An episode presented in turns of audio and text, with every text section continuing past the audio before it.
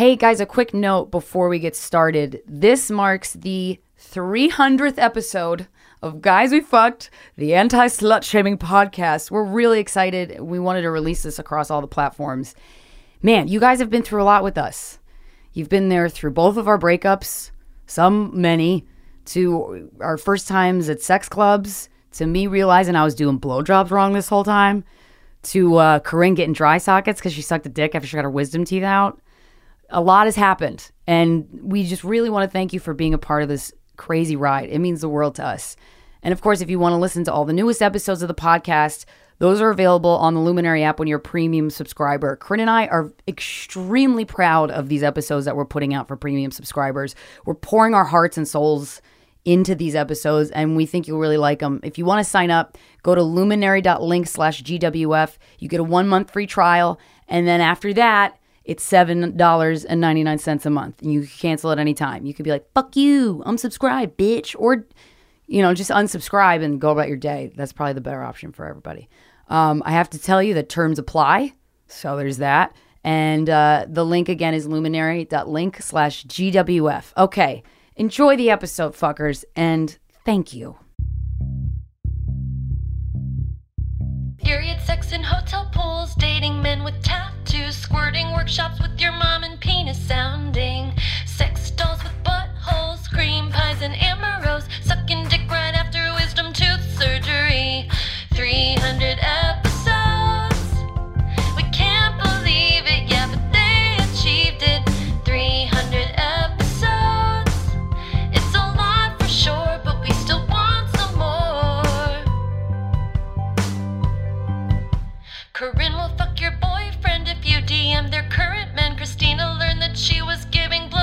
wrong.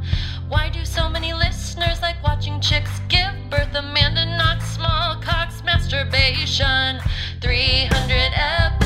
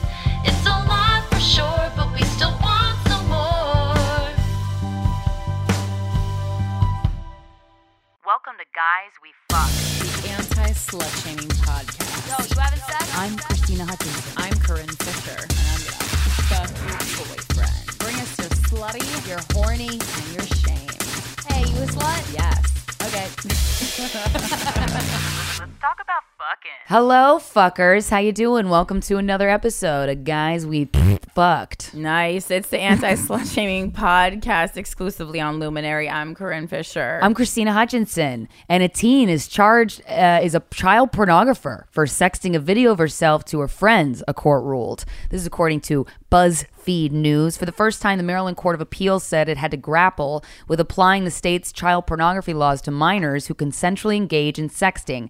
A teen who texted her uh, her friends a video of engaging in a consensual sex act is considered a child pornographer under Maryland state law, the highest court ruled Wednesday. For the first time, uh, the appeal said it had to grapple with applying the law to the kid. That's what I just said. The court decided uh, that the state's child pornography statute does apply to a 16 year old girl who texted a one minute video of herself to her teenage best friends. Look what I can do, guys. I can suck a dick. In the video, she is seen performing a consensual sexual act on a male. If it's eating his ass, I'm gonna be really impressed, but I'm probably sure it's sucking his dick. Uh, in his opinion, Judge Joseph Getty, oh, Judge Joseph oh, he Getty, hasn't gotten laid in a long time. not in a while, said that the court, who after he masturbated to the video, he said that the court had to contend with this question: Can a minor legally engage in s- consensual sexual activity, be his or ho- her own pornographer through the act of sexting? I mean, being my own pornographer, that just sounds empowering. Yeah. Um, in a six to one ruling, the judge decided that the answer was yes, despite considering complexities of the socio-culture phenomenon of sexting by minors.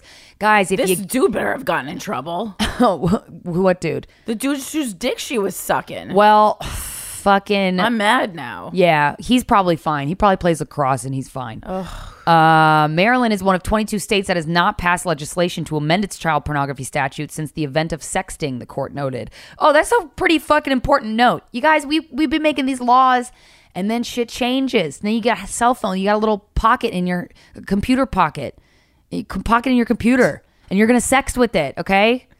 Just get over it. Make ro- make laws. And also, there's so much other shit to be worrying about. Um, the Charles County State's attorney reviewed the case and charged her as a juvenile under the child pornography and obscenity statutes. A juvenile court then determined that SK was involved in a delinquent act, which would be a crime if committed by an adult. What? That doesn't make sense. She did not have to register as a sex offender, but was placed on electronic monitoring and probation. She had to undergo weekly drug tests and take an anger management class as part of her probation. But what does that have to do with sucking dick? Yo, when we're mad, we ain't sucking a dick. You guys need to all know that. Yeah. No girl needs anger management for sucking a dick. If I'm sucking a dick, it's usually because I'm in a pretty great mood. Yeah, if anything, sadness, definitely not anger. I mean, you can't suck a dick with anger or you'll bite it off. Exactly. So anyway, guys, I hope you're being great out there. But just remember, if you're under 18, look up your state's pornography laws because uh, you might be fucked. Yeah, I mean, if you're it just if you're under 18, just you know, do the sexual acts not on video. Do it in person. I would. it's Is, is my recommendation. Yeah. It's really not a great idea. And also, I'm guessing you're not that great at it, so you don't need it on videotape. No 16 year old is good at sucking a dick. And if you are, you have That's trauma. creepy. You have Yeah, trauma. something bad happened. Yeah. Something not great. Uh-huh. Or you really are studious and watched a lot of videos, but even that, it's like you're a kid, go outside and play pretend. Yeah, and if you're capable of watching videos and then emulating it to that level, you think of all you could be achieving instead You of could, sucking could be a dick. sketch writer. You could you could build sets. I like that's the first thing you thought is write a sketch. yeah, write a I sketch was and like, make a video. You could be president. You could be president as well. Yeah, but not if that video you sucking dick gets out. Sorry, that's the world we live in. Girl, you could work at Duane Reade instead. You suck a dick on video. Yep. But don't do it. Okay, come see us live, everybody. We don't have a date yet for our next uh, uh, monthly uh, residency, but we will soon. Uh, but if you're in New York City tomorrow, which is Saturday at 8 p.m., Wendy Starling and I are co-hosting Glamour Puss at Zinc Bar, 82 West 3rd Street. And San Diego, I'm headlining American Comedy Company November 21st through the 23rd. Oh man! And then uh, Two Less Lonely Girls, as always, is available wherever you listen to podcasts for free, including Luminary. Uh, this week we just give some uh, stuff away about Taylor Swift, some little some little anecdotes that we've heard in our travels. uh, additionally, uh, September 19th through 21st, maybe longer, uh, I'll be in Toronto at JFL 42. Well, seriously, they keep adding shows and not telling me when I'm think I'm probably the person who needs to know the They most should tell you. yeah, so just for laughs 42 in Toronto. And then uh, Thursday, October 10th, I'll be in Newport, Rhode Island for the Rogue Island Comedy Festival. And then right from there, I will be going to Nashville uh, to headline Zanies uh, Friday, October 11th and uh, Saturday, October 12th. Make sure to check that out. I'll put all those dates on something and I'll put it on Instagram or something. You know, you get it. All right. Uh, and then we have an email from a fucker. Subject is Can someone just eat my bloody pussy? Uh, maybe. What? Hello, ladies. Sorry if it appears I am yelling at you, but I am just yelling in general because I'm so frustrated. My name is Autumn. You can say it if you wish, just not my last name. I am a 23 year old woman living in New York. So I never realized how important oral sex was to our relationship until recently. I had, uh, Nexplanon put into my arm about two months ago, and everything has been fine for me emotionally because pills made me have a Cardi B attitude toward everyone I met. Hey, been there. I researched it for a long time and felt it was the best option for me. My partner is mature and has never made any negative comments regarding period sex or has let it be a barrier in intimacy. However, since having Nexplanon put in two months ago, I have been bleeding every single day. I mm. handle it because I can, but I am so sexually frustrated. We moved in together a few weeks ago, so this is at the forefront of all my thoughts while we cohabitate.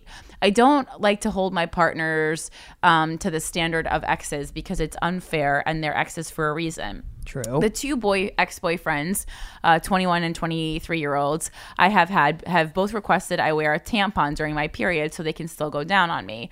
From the start of my sexual experience, this has been normalized for me. However, uh, I'm completely ridiculous to be annoyed that my partner has not uh, offered to do this meet. me. Or is it completely ridiculous? I think you mean. Uh, I admit uh, I can see how it is kind of gross, but if two asshole boys in their 20s can do it, I expect more from a 30 year old man. Without pussy eating time, I feel lonely and isolated within my relationship. We are still having sex, however, I feel that intimacy piece is missing and I feel sadness.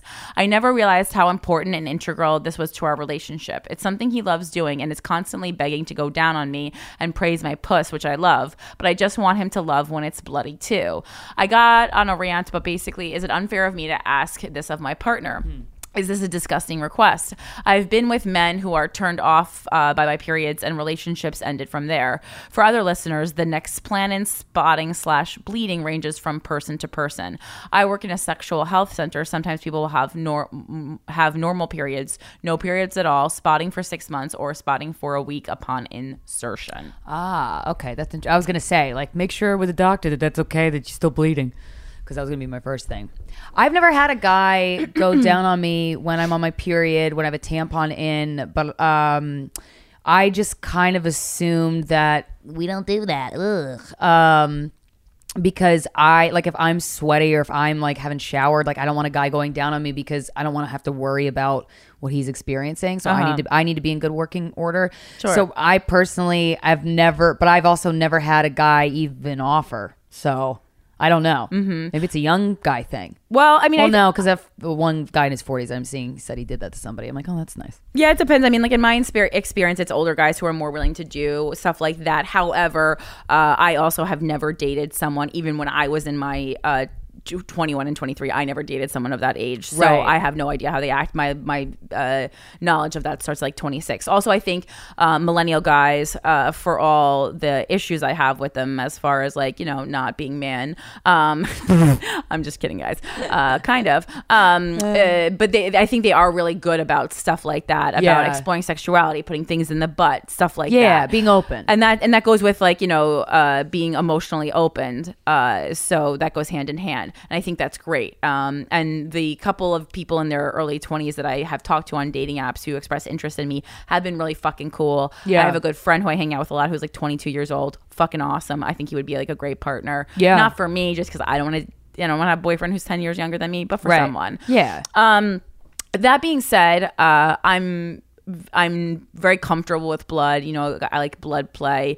Uh, this is gross to me. I mean, Yeah. I think it's pretty gross. Uh, and I, if people are into it, I, I don't want to, you know, Even if there's a yuck your- tampon in? I don't want to yuck your gum. I, the tampon to me makes it grosser. Oh, It's- see, the tampon the to me thought- makes it safer. the thought of a tampon string like dangling in my face. I'm a woman. I wouldn't want my own tampon string dangling in my face while I Right. ate someone out. I think it's fucking gross. Yeah. I know what goes on with, with periods, and like, of course, the process is not gross, but it's like it's all in the same area. And you know, if you're doing piss, blood, shit, I'm gonna go piss before I go blood or shit anytime. Well, that's blood from your vagina for sure. Yeah. because it's different. Like, it's not like you know. it's different. It's different texture. It's different. You're not saying it's a not- shedding uterine lining. Yeah, You're not, saying it's not beautiful, but there is hygiene It's not involved here. I wouldn't say. hygiene. Well, I mean, I, I, thinking about it, that you Menstruation could, is that you can create life. That's, Oh, that's- that's that's what I'm thinking of when I think Yeah. of menstruation. And I think when people shit on it, that's what um, is you know perhaps Feels wrong about offensive Yeah. uh, uh, uh, and, and you know women are uh, women's bodies are going through a lot so that we can create life. Yeah, but periods are powerful. That's for sure. Sure, and I I I never want to show that, but th- this is like something that you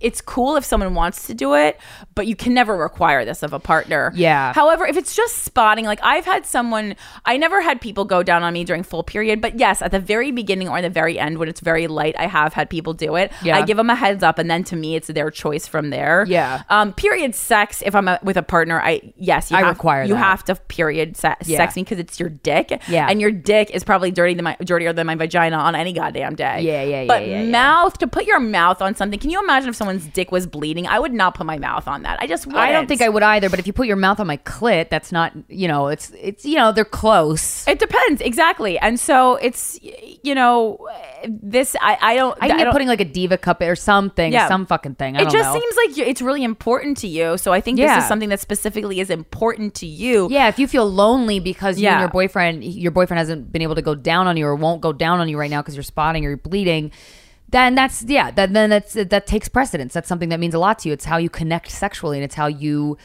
feel bonded with your partner. Yeah, and spotting is different than because it's not your full period. So like the Right. not to be gross, but the chunks aren't going to be coming out. Hey, there's Spotting chunks, guys. There's Spotting is very li- spotting is very light. Um, and I think that like you know I Put would the lick tampon some- in, put the string in, between your butt cheeks. snip snip the string a little bit Or snip it, I Not- guess. Not so much so that you you can't you get it out. But yeah, I don't know. Yeah, just like I don't want a ta- tampon near my face. I think that's gross. But whatever whatever it is, you can do.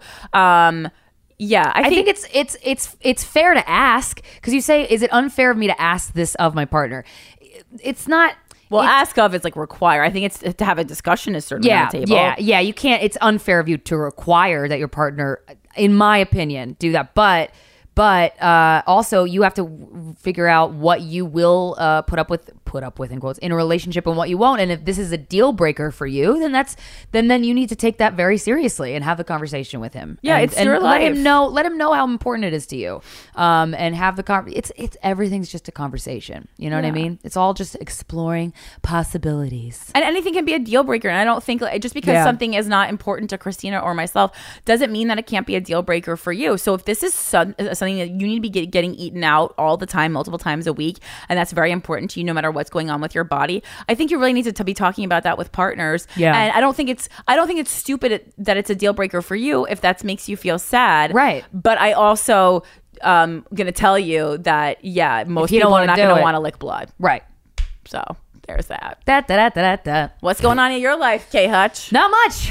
See fish? Not much. Not much. no. Really? Zero. I mean, I saw you rollerblading. Oh yeah, I'm doing that. Well, I've tried to keep it on here to sex and relationships Oh. and dating topics, just because that's what it's about. Uh, and nothing, but I feel victimy. Oh. I feel bad. Like you know, I can't tell if I don't know. I don't like what's happening. Okay. I don't like it. okay. I don't know how to change it, but I I'll figure it out. Yeah. Yeah. Yeah. I How about mean, you? uh, I'm I'm good. I mean, besides the, the, the my my move almost fucking killed me. Yeah. Physically, actually, almost killed me. Um, I like it was. I haven't felt this tired since Guys We Fest. Oh. Uh, and I almost fainted in the middle of Guys We Fest because I was so exhausted from putting together Guys We Fest.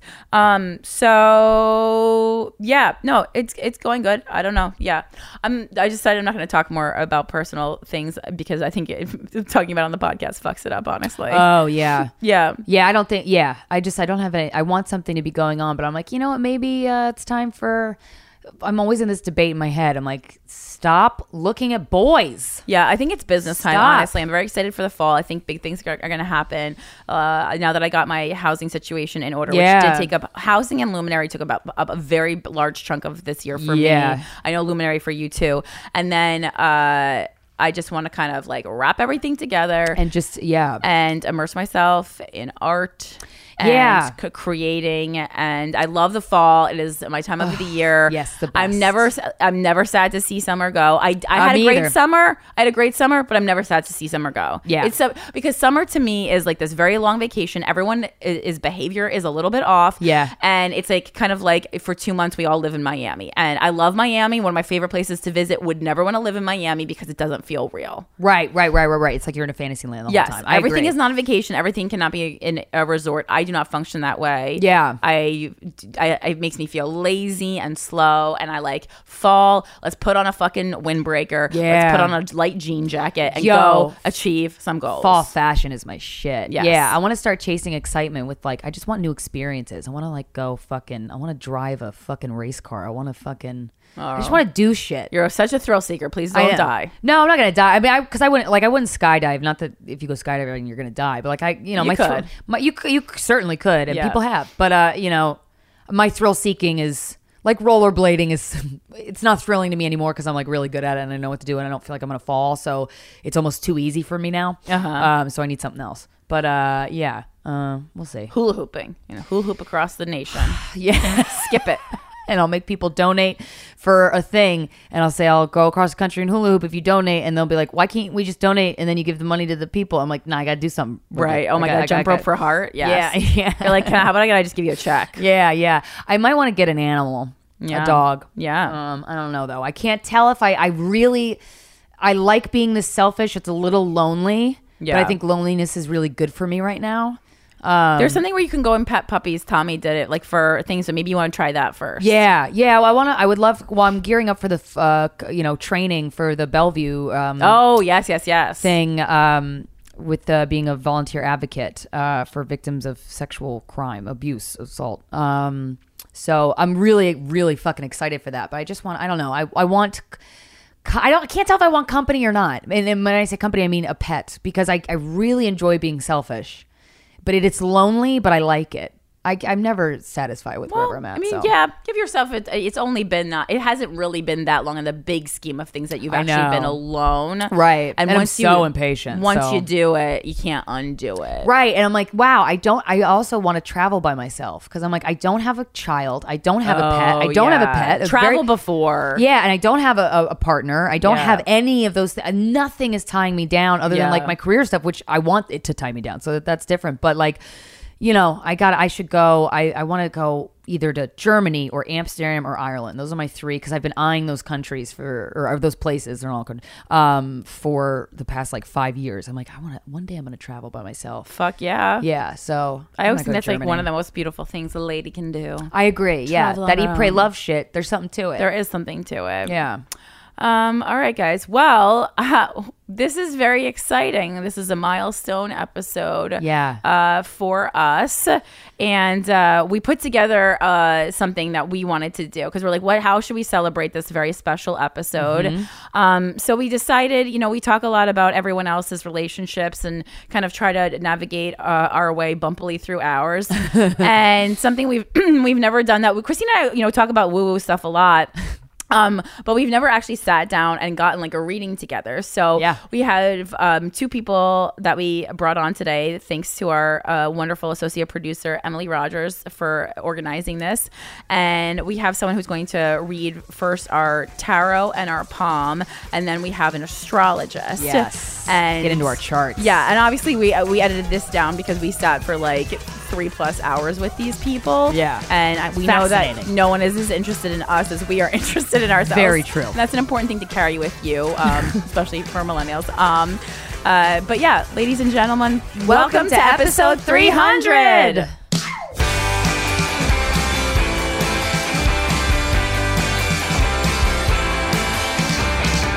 Cigarettes and stealing glances on the patio.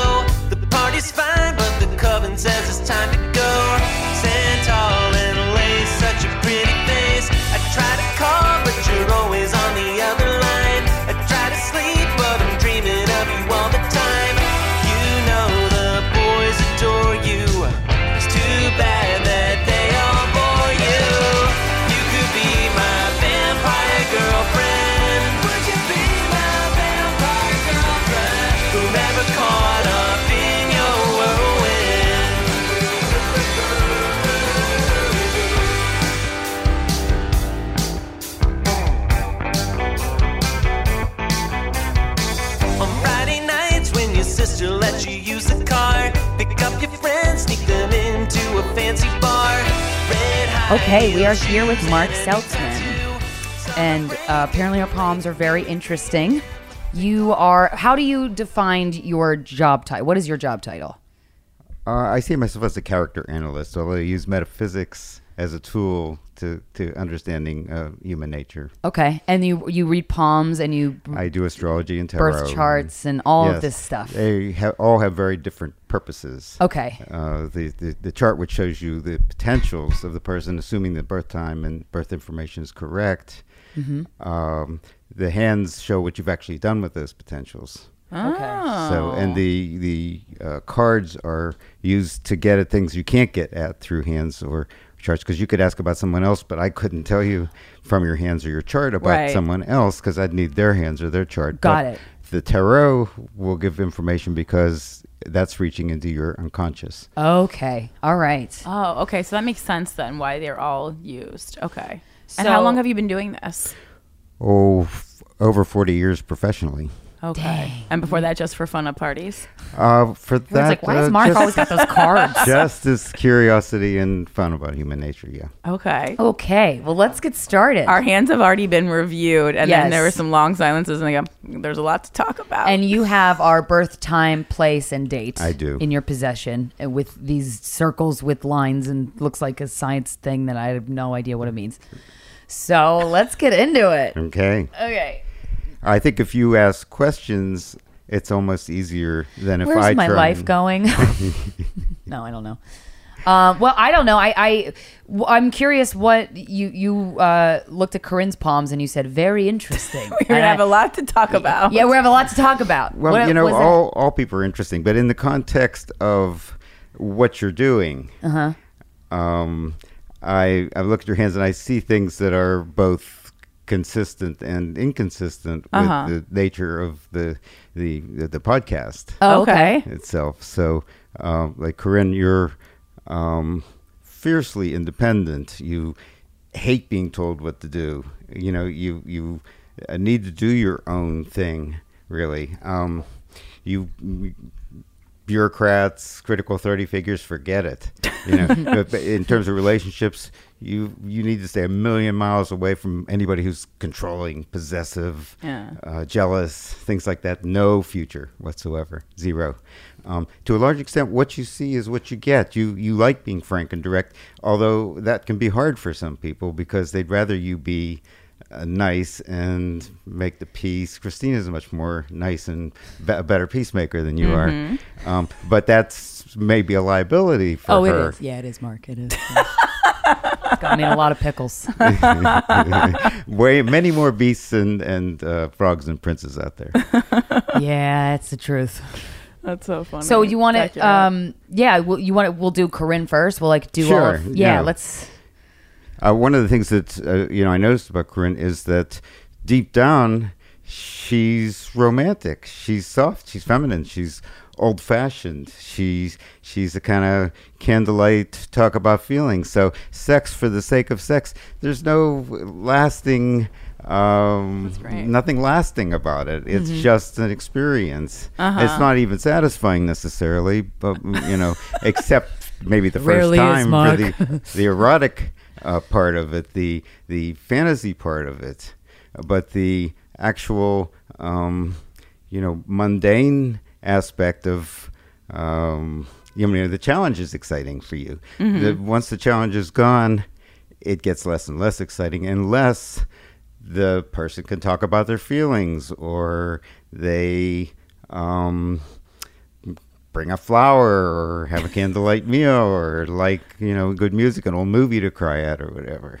You know that that, that it's just the wham bam thing. It doesn't it, there's no future in it wow, you can see the, all that from my hand. Or you're you're adding the chart too. no i'm just looking at your hand at the moment Wow, damn. wow, What else? What else? this is crazy. um Huh. you're a big picture person. You're, uh, you know, when you get caught up in mundane, routine stuff, you get bored, restless, impatient. You you have no, uh, no no real patience for details. Uh, you know, Krystyna's way better at details than you are in terms of the organizational part, and um, you're you're a big picture lady. So, um, Big picture lady. a big picture lady. Yeah. I make color coded spreadsheets. You're both ambitious, so you, you you know you want a lot. You you, you you're you're here to make something of this, and um, I have to look at your hands more closely again. But I don't think if you could just Sure. Yeah. Bring it closer. Uh, money's not a motivation. It, Well, it- uh, sure, yeah. You you like your We happened to make it, but it wasn't a well, motivation. yeah, no, you like your comfort, you like your security, you like your stability. You know, the part of your big challenge in life is finding a balance between freedom and responsibility. because you love your freedom, but then you think I should be doing this. I'm supposed to be doing that. There's a there's all this sort of uh, sense of I, I wouldn't say you know you feel particularly guilty or obligated, but you do feel practical. Like I I need to be practical about this. If we're going to talk about this, let's make a business out of it, or uh, you know figure out how to make it you know pay. That kind of thing. Yeah. Yeah. Quite quite accurate. Yeah, that's very accurate. What about her uh, chart? Unless there's more about her palms. Uh, let me look at it. Yeah. I'll, I'll Yeah. Take Yeah, yeah, yeah. Go ahead. You can. I can wheel this towards you. That's right.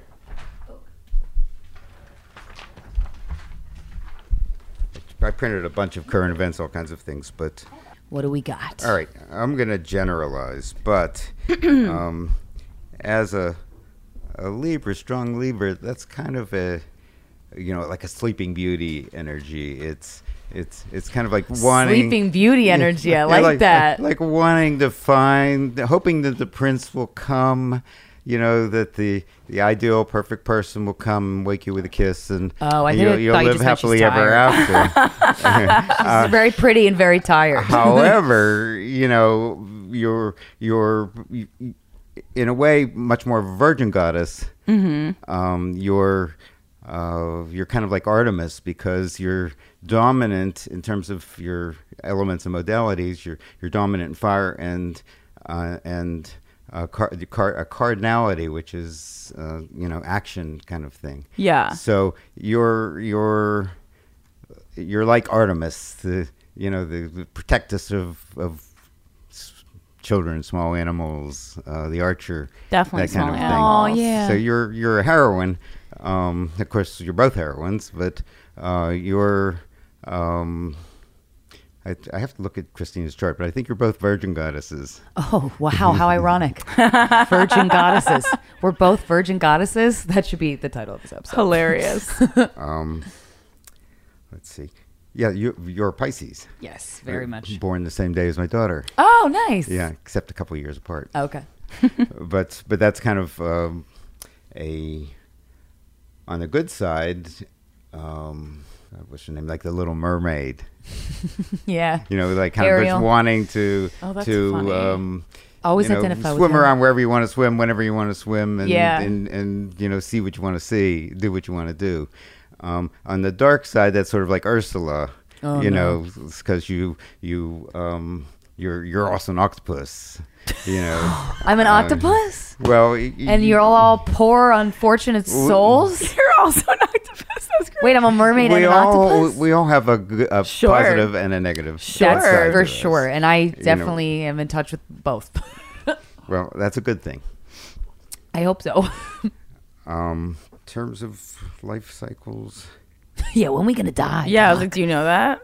This might actually, Corinne, be a challenging time for fr- friendships, Uh huh. um, and also c- questioning your, you know, what you really want for yourself, your hopes and dreams, and things like that. Mm-hmm. Like kind of um, feeling like maybe you've reached a plateau, and now you're wh- what's next. You you need to really rethink what you want for yourself for the future.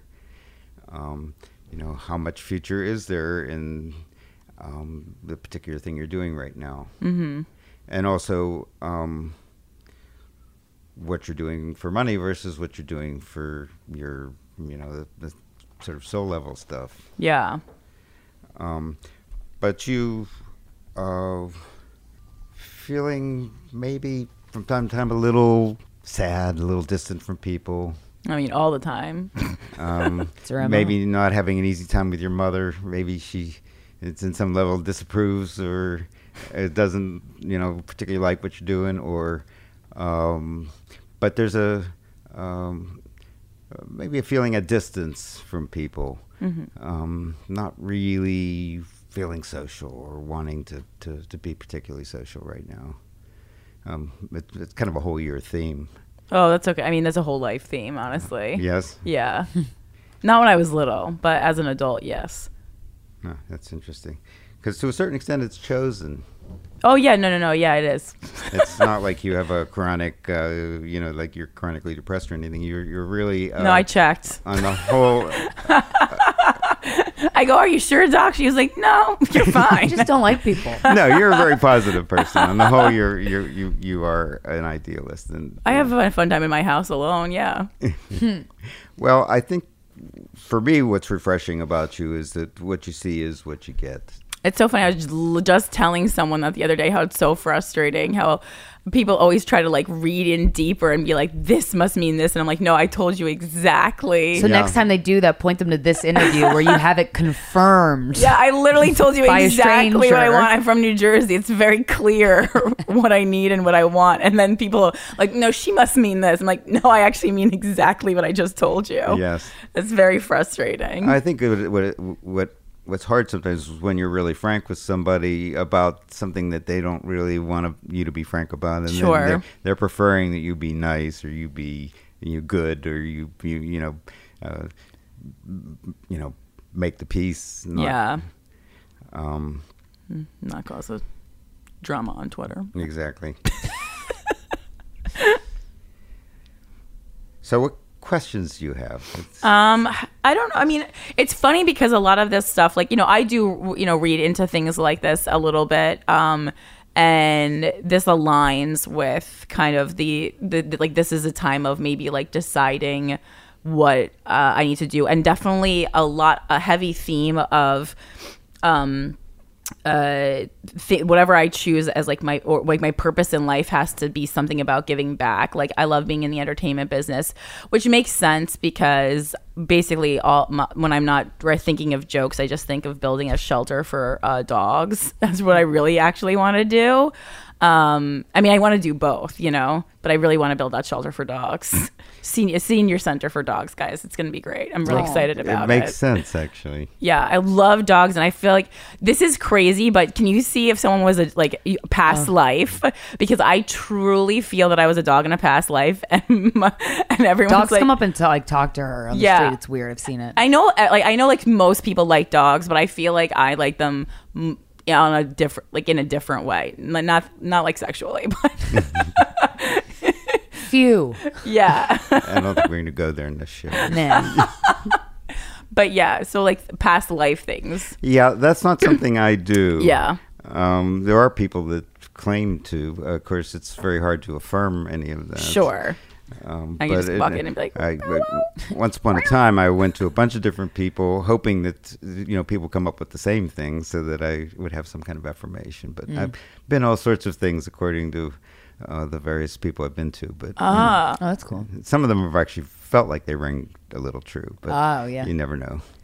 Um, yeah, I always have like random, like I was a colonial woman in a past life. I don't know why, but I just decided. Oh, that that's when I was right. a You've kid. said that before. Yeah. I was like, I lived in Williamsburg, Virginia, in the 1500s, 1600s.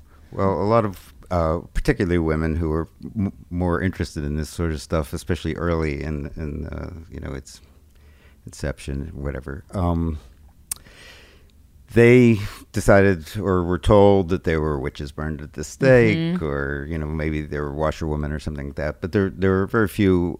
Um, high priestesses there were a lot of high priestesses you know but you know people are what they want to be Sure. you know.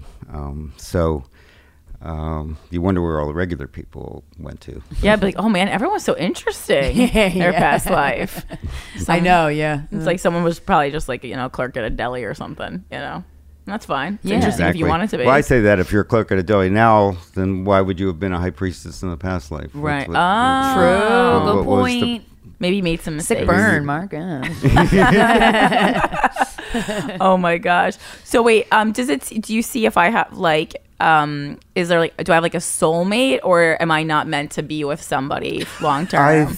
What is that? What? no, it's like the exact question I have too. No, it's Oh. interesting that you say that because I think that you both like partnering. Mm-hmm. It's good you have each other, you know, to, to partner on this. yeah, but we don't have sex. No, well, good you you know, you have can't each have other 'cause everything. no one else so we're doomed to sexless. No, I think that in is fine. terms of um, Corinne, that you tend a little bit to see people as you'd like them to be instead of how they really are. Oh. There's a, a little bit of that projection of you know that the chemistry's great. You know, this is my prince, and you're in a hurry, of course. to uh, find out. You know, so you, you you consummate. But the the exact thing that you need to do if you really want the kind of relationship you want is to be old fashioned to make them work. Mm-hmm. Just like Are in you the trying to old say not be a slut right away and sleep yeah, with them? no, I'm saying definitely hold off on. I think there's there works. there is uh, strength to that tactic. when No, it I think it's what's valued, what's worked for is valued. Yeah. What is, That's- you know, what's earned is valued. What comes too easily is not. Mm-hmm. So if you really like someone and you want them to like you, you have to have this sort of self respect, at least, you know, in their eyes, to uh, make them work. Mm-hmm. If they earn it, I mean, every molecule, nothing, not, every drop. Mm-hmm. It's like, you, you know, I, I'm not giving anything away. Yeah. That's very interesting because yeah, I wasn't being. Tr- I li- met someone I really liked. Um, oh, I knew the person, but uh, we see each other in a different light now, and I'm and and uh, we did, you know, started hooking up as the kids say, and uh, then. I wasn't being treated the way I wanted to be treated, so I literally I stopped the whole thing and I pulled back, and I'm seeing somebody else now, and now it seems like someone's creeping back in. Well, scoot scoot. if you don't have a friend, you don't have anything. Mm-hmm. So, I mean, you know, perhaps making a friend first would be a good thing.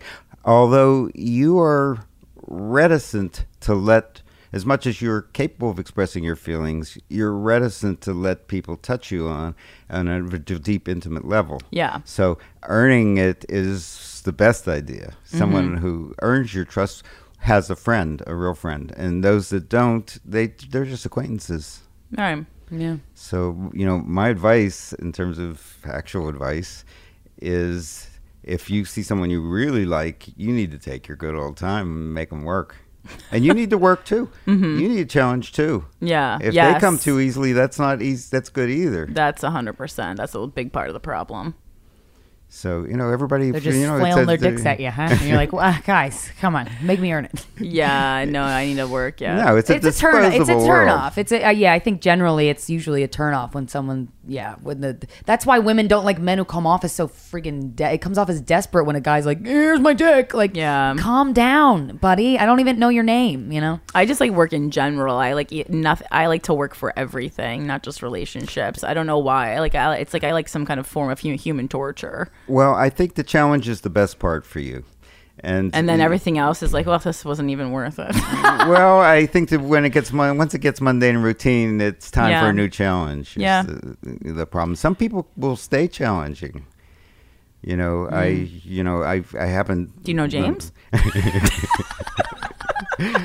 I, uh, I'm a child of the '60s, so the one thing Well, that you fine. always talk about came so easily to Oh, me that sexual intercourse the or sexual Molly? stuff. No, the sexual, Acid? Oh. the sexual. st- well, it all came easily Yeah. in the '60s, but you know, it's I never thought twice about it. I was glad that there weren't diseases that you know Yeah. that didn't go away then. But, Yeah. uh, of course, I never got any, so I was lucky. But um, I was promiscuous, so. But you know, I in the end, I uh, of course waited till 38 to get married and 45 to have a child. But Oh, I like that. Found somebody perfect for me. wow So um, did you make her work did she make you work Um, or he you know? oh, that's not how his hand. Maybe that's not his hand. well, his hand line. that's a long story. Oh, we don't uh, have enough okay. time in Yeah, the yeah, podcast. um that's cool You're delightful. um anything else about Mm, I don't know. I feel like yeah. I mean, I uh, the things I think about most are like love and career, but there are oth- obviously other aspects to life. I think about philanthropy too. But um, is there anything like beyond those three things that it should be something that I'm looking at or concentrating on life that I'm not? I think that as long as you have a good cause, that's something you consider a good cause, that you have a quest, Mm-hmm. that'll keep you going because you need to be inspired. You need to feel passionately. Mm-hmm. That's really, really important to you that you you have that uh, that part. Otherwise, it's going to get mundane, routine. So it almost doesn't matter if you are excited about what it is you're doing. It almost doesn't matter what it is. Mm-hmm. Um, I've seen hands uh, like yours on. Um, most frequently, people are in business for themselves, um, but uh, event planners and contractors. That's so funny. If I wasn't a comedian, I would want to be an event planner. I would want to be a party planner. yeah, well, you'd be good at it. Thank you. I mean, you have the social skills, and you um, don't really care what anybody thinks. Hmm. It's kind of like you're going to do what you want to do no matter what. That's true. And that's a good thing because when people say no, you'll just go knock on the next door instead of taking it personally and saying, "Oh me, what if I, what if I, if only I had said this or only had done that or whatever," which a lot of people do. Yeah, I've noticed from the podcast, and then I was like, wow, you guys must be wasting a lot of time. yeah, there's a lot of procrastinators out there. That's really funny. Neither of you are one of them. That's interesting. Huh. Wow. Cool. Okay. You can talk about her hand. right, yeah, what's- no, we'll talk about Christine, but let me look at her. Let me look at her chart. Yeah. first. Yeah. Well, we talked about being a Pisces and you know like the Little Mermaid and all that, but uh, the you're dominant in Earth and cardinality, so that's Capricorn energy. Okay. What's Capricorn energy? Um, on the dark side, it would kind of be like Scrooge. Oh man! You know, it's very practical, very uh, responsible, reliable, dependable, Whoa. pragmatic, objective. Of course, that's one aspect of you. Mm-hmm. Um, I think you do have a highly developed sense of responsibility and uh, obligation and that kind of a thing. Um, and I think that there was you're, you're you're different emotionally than Corinne. You are more practical about your feelings. It's it's like you're the, the romantic thing is not as important to you as uh, that things be as- the way you want them to be. Kind of. um, you're in a very different place in terms of career wise because you've been working uh, you know towards what you're doing and now it's time to to reap the harvest it's like you're, it's time for you to make the most in whatever way you can of what you've got um, you're both ambitious you're both hardworking you know you too are fiercely independent don't like being told what to do um, hate bureaucrats and critical authority figures Hell yeah. and uh, I think you've built a lot of self esteem. I don't think that valuing yourself was something that was just so easy.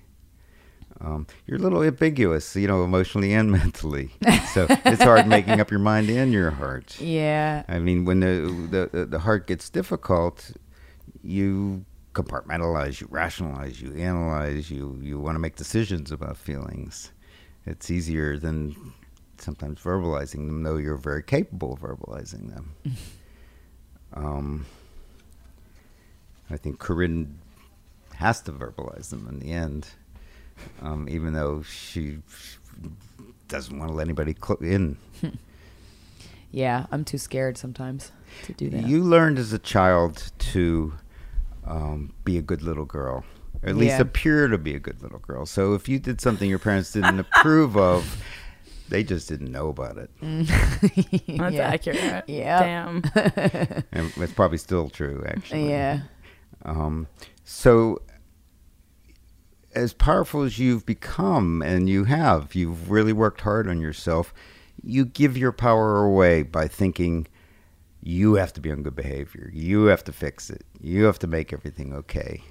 So, if you, someone, you know, your potential mate, partner, whatever, is cranky or you know behaving in a way you don't like, you you you try and fix it you you you you figure well because I am who I am or the way act the way I am they'll come around or they'll, they'll they'll you know everything will be okay because I'm trying so hard or uh, you know because I am who I am. But that's not true because you've got to choose them right from the get go first.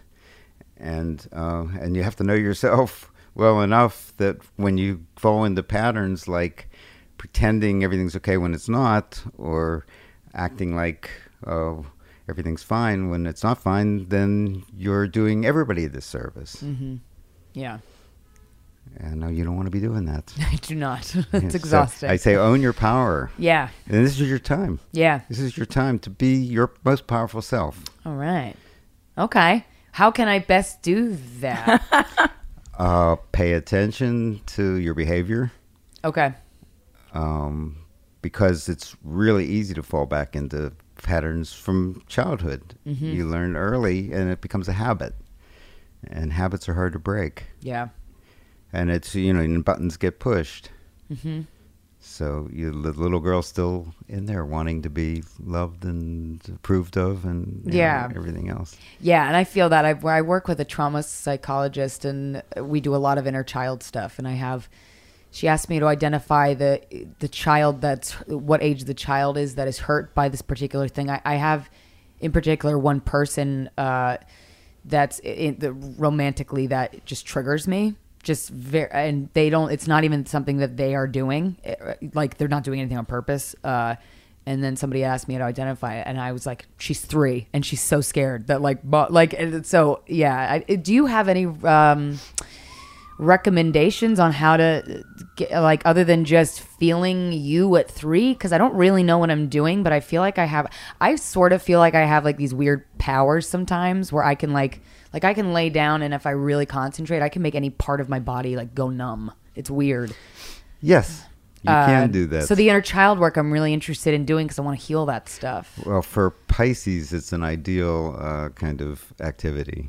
Okay. Um, I, you know, I, people come to me and they, they, they, they say, "Oh, I learned more in five, you know, ten minutes than I did at six months with my psychiatrist." But that's not true, because it's easy to identify things. It's hard to work them out. Right, So yeah. I, I, I, I you know, I don't want to hear the same thing over and over again. Right. You know, I'm too impatient, and, and you know, I, I just don't.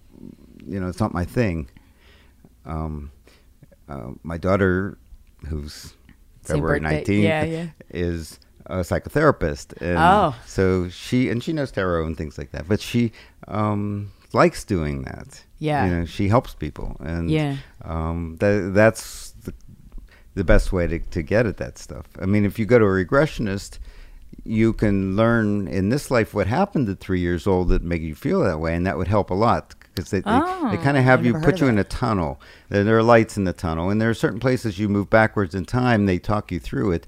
The lights, they you turn the lights on. Mm-hmm. So there are places where it's dark. You have to stop there, turn the light on, and see what it is. Why you know that, that was in Oh, the dark. wow. yeah, yeah. And so you you you know I did it myself with a you know a pretty well known regressionist and and I got back to my really early childhood and uh, found myself you know on the potty with, with uh, my mother making grunting noises trying to force me to go to the bathroom when I didn't have to. Oh, wow. So it, it- you know like I, I had to be the first kid on the block to be toilet trained or whatever. Wow. So, Okay. Um, maybe that's too much information. No, no, no. Like that, No, that, that moment for a That's child. great. No, it was, If you uh, think it was- about it, it your was insightful. parental figure is forcing you to urinate or defecate, Yeah, and no, it's like exactly. And it's like it's confusing, but no one's te- like you can't step out of the situation. and Go. "Uh, She just is re- whatever her reasonings It- are. You can't identify. It does. as It a makes kid. Mm-hmm. you anal or, or whatever your fixation is. I mean, and after that, I did confront my mother, and you're not to blame her or anything, but I said, hey, you know, we weren't the perfect family. That, that, that you know, I, I I've gone back in my memory, and I've remembered a lot of things. And she said, son, I'm sorry. Oh wow. I apologize for anything I've done. You'll, you know, when you're a parent, you'll, you'll understand. You know, Mm-hmm. you, you, we try our best, but sometimes, you know, I, I was immature. I, I screwed up. You know, I, I did the best I could. Yeah. So I accepted Yeah. her apology and you know moved, moved on because you know the truth You is, is it you got to you know, move on. I mean, it's uh, yeah. I'm, I'm curious. Um, what is that? So is all that from my chart? Is that or do do, do my hands no, say you're, anything? you're absolutely your your hands as opposed to Corinne's, where she's a a, a big picture person. You're much better at you know organizational stuff, at uh, technical stuff, Mm. at um, you know um, dealing with the, the, the detail of Yeah. whatever it is. Yeah. So that's complementary. Yeah. Um, We although very well neither of you have a lot of patience. but that's good for us though, because we like getting let's get shit done. Yeah, and plus you could delegate things. Yeah. because you don't really want to be doing a lot of the stuff that is, is too mundane or No. routine. Yeah. You have Emily to do. Yeah, exactly. I was gonna say, hey We'll, Emily. we'll have to look at Emily's hands after. Um, that's cool. Can you? Uh, somebody read my palm a long, long, long time ago and told me about like lifelines and kids Do- Can you see how many kids somebody's you gonna have know, from their um, palm? of course, mine didn't appear in my hands so after I had her. so what you see is what you think the Oh. person. The hands change as thinking and circumstances really? change. I, I used to print everybody. Now I take digital photos sometimes if I think I'm going to have a long term client, so I can look over time Mm-hmm. Yeah. what the, the, the those how those hands have changed.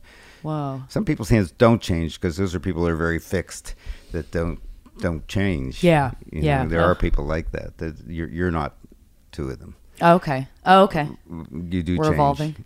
That's good. That's good. That's progress. Do you have your tarot cards with you? I do. Um, could we and that so tarot you said is for the future future no, things? it, well, it can be. It's- I have I have I have questions about my future, and because this is a sex and dating and relationship podcast, might as well just ask. You know, I feel stuck on a person, and it makes no sense, and I'm truly uh, ex- uh, exhausted by it, confused by it, and the person literally is just existing, and I'm it's it's weird, and I just I don't know if there's something in that, but I don't I don't know the how tarot, tarot works. is perfect for that. so that's good. we're gonna give help you shed some insight into it. But what I'm gonna do is pull away from the mic, spread the Sure. cards, shuffle the cards, spread them out. You're gonna pick ten. Okay. I'm gonna use a Celtic cross spread, which is a six month spread. Okay.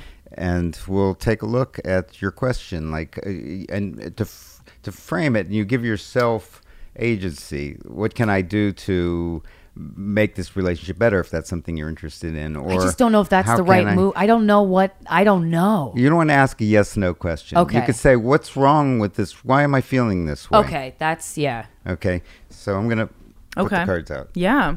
like the hands and like the chart, the cards are more relevant in relationship to each other than they are seen as individual symbols. Got it. Uh, so, So I won't take offense to the uh, devil. but although every uh, the devil relates to, on the whole, shame and a, a lot of sexual issues. So it could be that you're wanting something that you're not getting, and or, um, but you know, I'm, I'm taking it out of context now. So Okay, we're- okay, we're- got that's it. at the at end of the spread. Um, each position means something. Um, so, um, and there are 78 cards. So, you know, there's That's a lot, yeah. Although some people keep picking the same cards, even though I shuffle them well and everything Oh, else. wow. That's- Weird. Not the exact same cards, but relevant ones. Ding. Yeah. Um, so here you are at a, a, a crossroads. This is where you, you you know you've been. You know you kind of want this uh, uh, relationship. You have everything you need to, to rock and roll, to, to move forward, to go ahead. Um, but you're not sure what direction to, to, to take. You can't make up your mind. You um, you know kind of don't really know which way to go. So. Um, perhaps you've been consulting. Uh, well, well, let's let's stop first. You, you, the person you want, they need to be powerful. They need to be ambitious. It can't just be about chemistry. They need to be have their shit together. They need to be a professional in the world, have a career, not need you to fix them or not need you to make everything okay.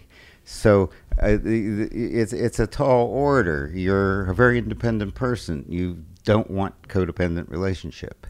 So th- th- you know that's the first thing. Um, you also, um, t- to a certain extent, feel like,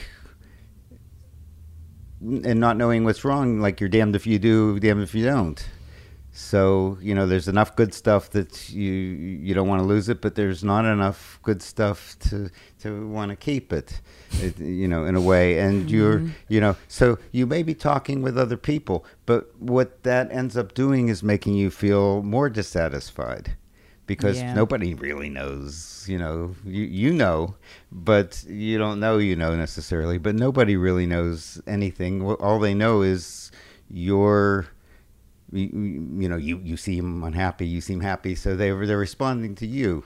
So the best thing you can do is keep it to yourself as much as possible unless you consult a mentor someone who either has a lot of experience with relationships that um, a, you know is a relationship counselor or um, you know knows you but I think only on a need to know basis should you be talking about this relationship. And probably if you're talking about on the air, you're really Whoopsie. in trouble. Well, Yeah. no, I don't really talk about it that much on the air. Yeah. uh, I, I used to, but not anymore because I find when I talk about it with friends, I'm like, I just feel gross. Yes. Yes. No. Feels Don't gross. talk about it with friends. That's my advice. Okay. Um, but do find somebody who can help you have real insight into it. Okay. Um, it's your birthright to have a great relationship. It's your, you know, it's like the promise. You you deserve it. You've worked hard to to be able to have it, but it's got to be somebody who, in certain ways, is like you.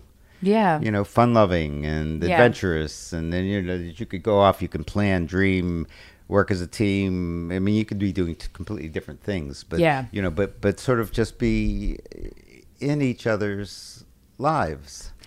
You know, be in a, a real be, way. a, be an add-on to Yes. a great life. Yes. Yeah, that's my yeah. idea. Uh, you know, dream. b- b- plan a great trip, an adventure, or something Yeah. Mm-hmm. like that. That's going to be a real adventure. It's going to renew and refresh yourself.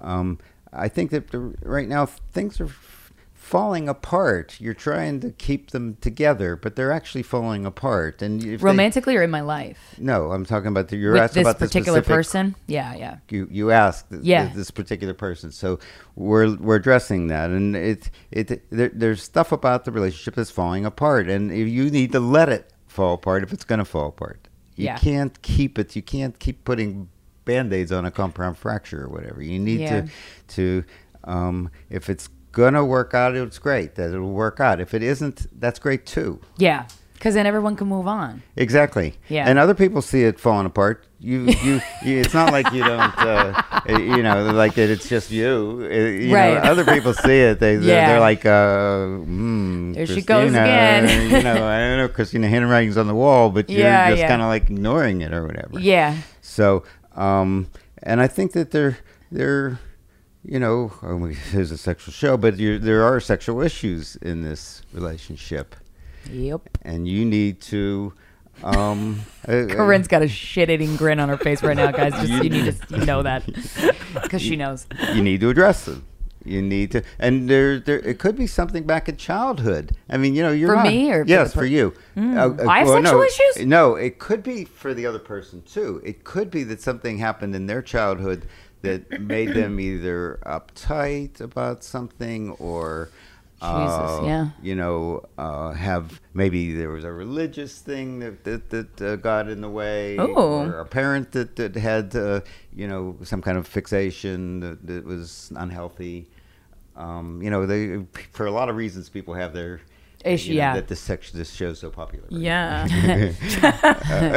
Yeah, that's very true. I mean, I purposely didn't watch any of the episodes, and the first thing my daughter said when I told her I was going to be on this is, "You should watch some episodes." And I said, "No, I'm not going to do that." Actually. Thank you for not. Yeah. Um, so I think that the Let best thing you could do right now take space.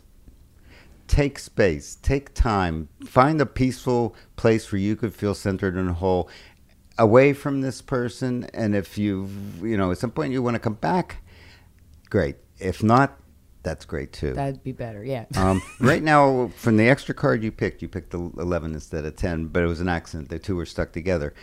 It shows that you're using tact and this diplomacy. You're using guile to keep everything going. You're you're not really truly being honest. You're Yeah. Um, you're hiding the deeper stuff because you're afraid it's gonna, you know, uh, you know, put the blitz on it or whatever. But um, that's really a mistake. You have to be yourself yeah. first and foremost. Yeah. Whatever that is. Right. You take a lesson for, from Corinne. Yeah. Yeah. Okay.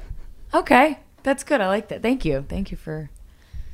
Thank you. You want to do your cards, Corinne? Yes. Okay. Yes, I do. So let's talk about your question. I the romance stuff that you were talking about is is correct. I, I don't even try to hide it that much, and I think it's come it's come out more from doing this podcast because I think when we started, um, you would think that Krystyna was like the romantic and I was like this sexual crazy one, and it's actually completely the Right. opposite. Crazy with love, not like just like more. I'm I'm more vanilla. Um, I like I like I can, I'll do weird stuff, but only with one person. I don't like groups. I like the same person. Right. Very much looking for like a really deep, like almost psychotic connection with someone. Mm-hmm. I'm into that. I like serial killers. you know, like I like I like like a real like not codependent, but like Intense, real intense, connection. like a real intensity there. I do Yeah. like that um, on both ends, and I want to feel it too, like a like a, but without yeah, without jealousy or uh, control. And I, it is possible, but that's a very specific combination. Um, and so I like a year and a half ago, I got out of uh, a relationship uh, that was.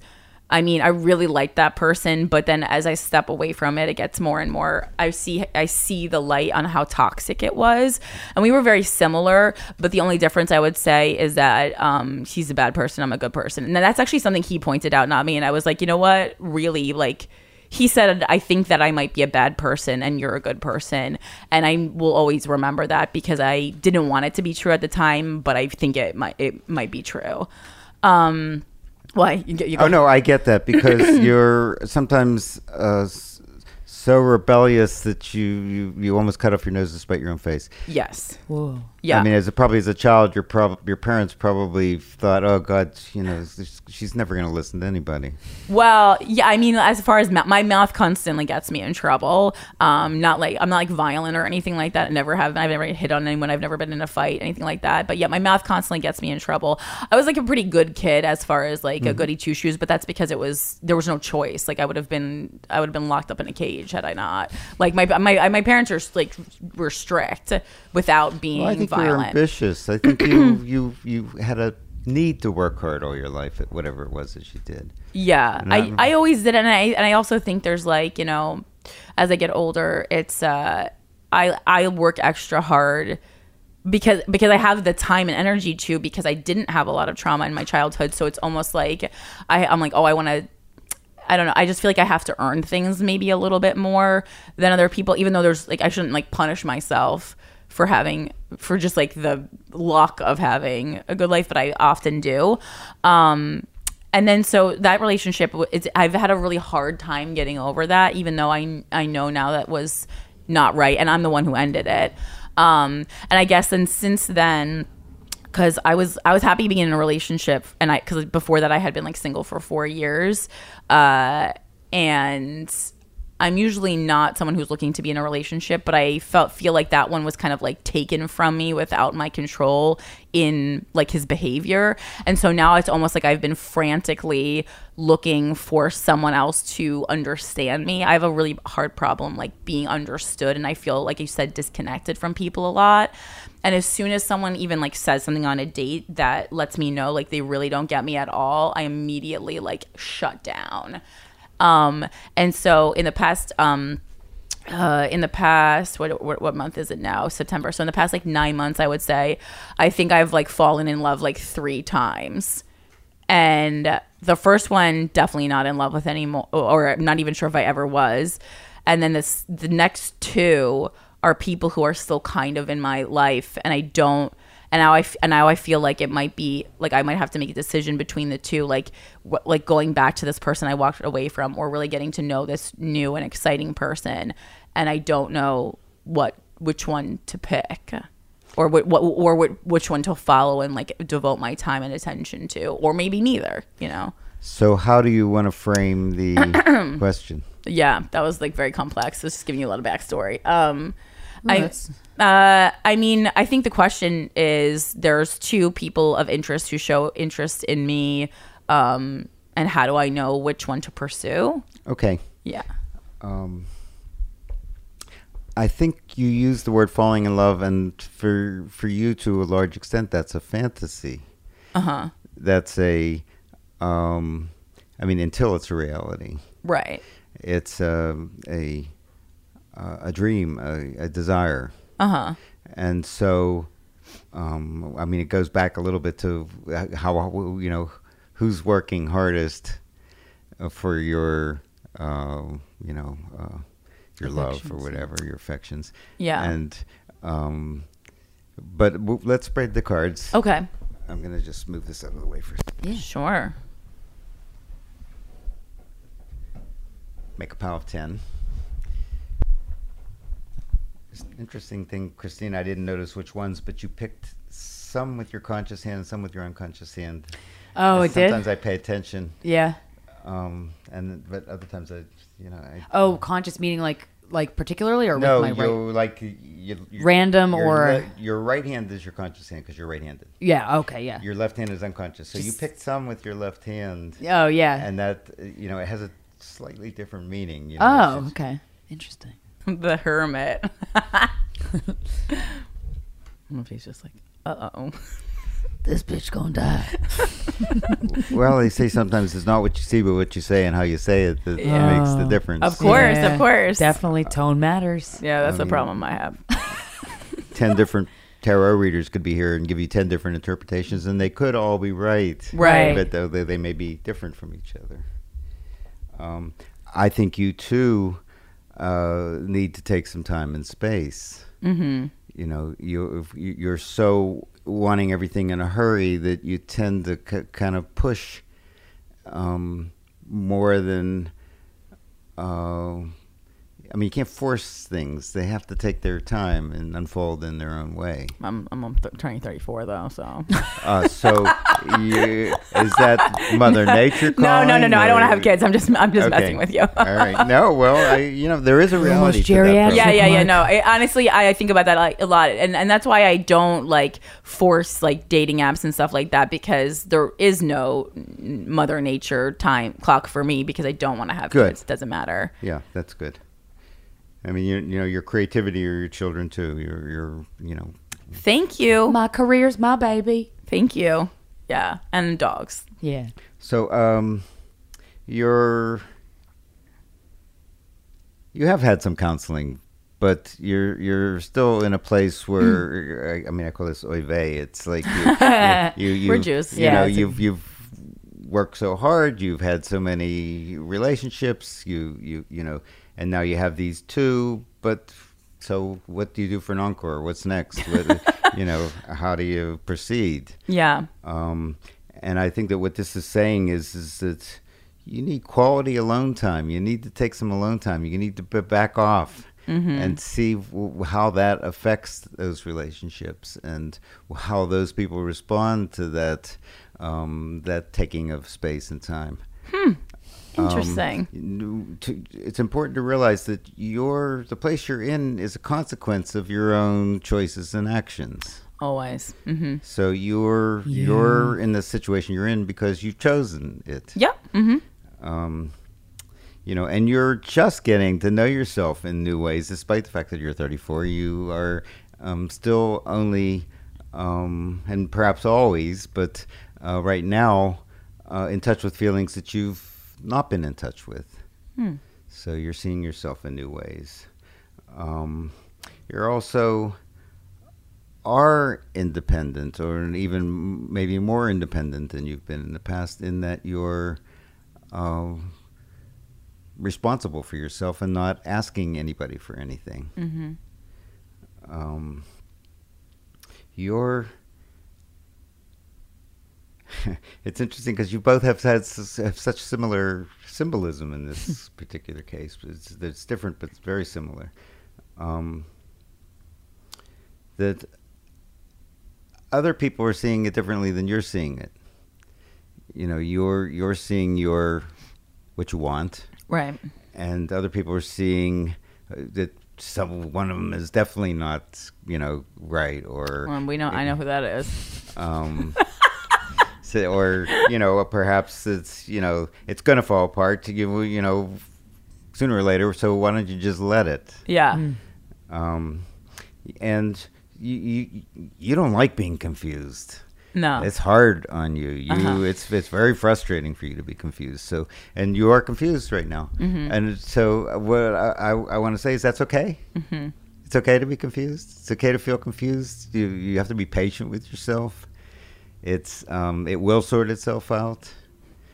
Um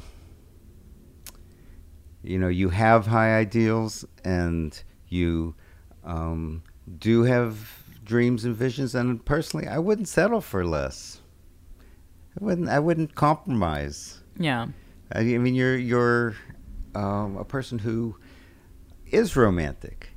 You are romantic. You you are old fashioned. So be romantic and old fashioned, but don't compromise. Mm-hmm. You know, if if uh, someone isn't right, that doesn't mean kick them to the curb, but it, it means that you know you have a partnership meeting and talk about what's working and what isn't, and you know how you can, without blame, you can work together to make things better. Mm-hmm. Um, I think the your biggest challenge is kind of not being in a hurry. Yeah. Like you, you, you're, you're. Uh, once you know or see, you know what you want, you just, you know, let, let's get on with it. Let's, you know, let's get it together or whatever. But that it just just doesn't work that way. You you can do that way for yourself. Mm-hmm. It's great. You want to, you know, do something, make something, build something. Go ahead, do it. But Yeah. you know, when someone else is involved, you cannot control or, uh, you know, uh, their their timing, their their destiny, whatever. Yeah. Hmm. Okay. Uh, So, in terms of th- this spread, I would say the best way to deal with these two relationships is not to think which one is better, which one is less good right now, but take some time and space from both of them. And I don't know how much time that means. Mm-hmm. Um, could be a short time or it could be a little longer, but quality time. You know, maybe you don't like being alone. You you you you want to have a partner. You um, enjoy partnering and you feel like you should have a partner. But um, until there's no question, Mm-hmm. there's a question. Mm-hmm. yeah. Yeah. Indeed. Because when a relationship is going to work out, is it is like should it just seamlessly work out? I don't think so. I think Okay. that it's I think it's work all the time, Yeah, it's good forever work. and ever. Yeah, and it's fun to put work in a relationship, but I've noticed like the times that I've just eased into a relationship with somebody and there was just no confusion. Like there's been a couple times in my life where we've just both been engulfed in each other and there was no game playing. There was no there was some waiting, but just out of self-respect and I don't even know you that well yet kind of the waiting. But like and then sometimes you meet somebody and there's a lot of hurdles and it's like, well, when is that worth jumping over the hurdles? Like you can't it's hard to tell sometimes. Well, it's one big obstacle course out there. So Yeah, yeah. You you decide. Yeah. And what do you think about online date? Do you think that messes up? Like, do you think online dating messes up the natural flow of things? Um, I, on the whole, don't recommend it. Although I've Yeah. met people who have had great Met- success. I mean, I have a nephew because of online dating, so I'm, you know, obviously, you know, I'm a believer. But at the same time, it does. there's something about it that feels a little. Uh, It's not forced. something I would do because I feel like without, you know, um, eye contact and touch and Yeah, you know, can't real tell. communication. You know, people say, "Oh, I want a reading," you know, from a distance. I could probably, you know, get rich doing that, but I'm not interested in reading people from a distance because I need to see. I need to look in their eyes. I need to Yeah, feel connect them. I with need to feel connected. I need Yeah. to know whether I'm on the right track or not. Yeah. Mm-hmm. Huh. Well, shit. Wow. So, how, where, if people would like, do you have any more questions, Corinne? I don't want to. No, I think I'm okay. Um, if people want to, um, do you have to be in New York City to hire? What are the services you offer? You do, bir- you read charts, tarot readings, and palm readings. Is that Yeah, I do an overall um, consultation. It's an hour and a Consultation. half to two hours. It's Okay. a- you know, and I charge two hundred fifty dollars. It's just a flat fee. okay? Um, And what's like a, not what's a bad. good what's a good um, reasonings for people like when your clients come to you like what are you what areas are you most helpful with or yeah, what, there's three reasons people come to see somebody like me. They're they're concerned about relationship. That's number one. That's my specialty, and it's why I'm here. yeah Yeah. N- number two is career. Yeah. And uh, I'm I'm great at career, but um, and number three is health. Although I'm not a medical um metaphysical person, I Mm-hmm. can see things and I can recommend. Oh Corinne's actually been having some health issues Oh, with your, weird. uh, oh, yeah. sugar metabolism or something right Oh, well, I have insulin resistance, and I was just like, ga- I gained like thirty pounds in a in a year, even though people, even though like I work out like an insane amount and was like on like tw- a twelve hundred calorie a day diet. I mean, I went to an endocrinologist and he figured it out, but uh, it was just annoying I mean, it was annoying because people were like, you know, you're just getting older, be body positive, you're just like gaining some weight. And I'm like, no, no, my body's shutting down. Like a 33 year old woman shouldn't be having to take a three hour nap in the middle of the day because No. she has no energy to go on. It's good to trust your intuition, and Mm-hmm. it's good to follow up. I, uh, you know, would never diagnose. So if I see something that it actually does look serious to me, I'll say, "I'm not a medical palmist, but I think you should see your internist." Yeah, or can't hurt. Oh, Yeah. So like that would just come up in like the, would it come It up in would the palm in- or it generally comes up in the in the palm. Oh wow, cool. Okay, cool. to be like, So- okay? So health, yeah, yeah. Are we healthy? Are we, my stomach's fucked. Um, so health, career, love, relationships, and where can people find you? Where can people contact you? I guess to go go to my website, you Website. know, the markseltman.com. Mark Seltman. And can you spell that for everybody? Uh, We're gonna have it in the description of the podcast, but just in case people are driving and they want to. All right, hear it's it. M A R K S E L S E L T M A N, Okay, great. and Mark it's just Mark Seltman. Okay, cool. So that's it. Thanks so much, Mark. This Thank is really you. insightful and really oh, and parties are a specialty too. Oh, parties. Special events. I do five minute quickies. Oh, uh, tarot or no. I, I do tarot sometimes, but there's nothing like hands for a Yeah, party because yeah. in five minutes you You can tell a lot. It's a motto to live by. Nothing like hands for a party. Mark the Seltman. hands on. Yeah, hey, I that'd love be, that. That'd be your Tinder bio. That would be a really fun thing to do. yeah. That's a great idea, actually. To I love that. Also. Mark moisturize. Uh, he's a man who moisturizes. Your Yes. hands are very nice, and Very I, I noticed hands. that. Thank you. So thank Yeah, you. good cuticles. It's a real courtesy. It is, yeah. Honestly. It's a pleasure. meeting you. you as well, Mark. Thank, you Thank so much for coming on. Oh.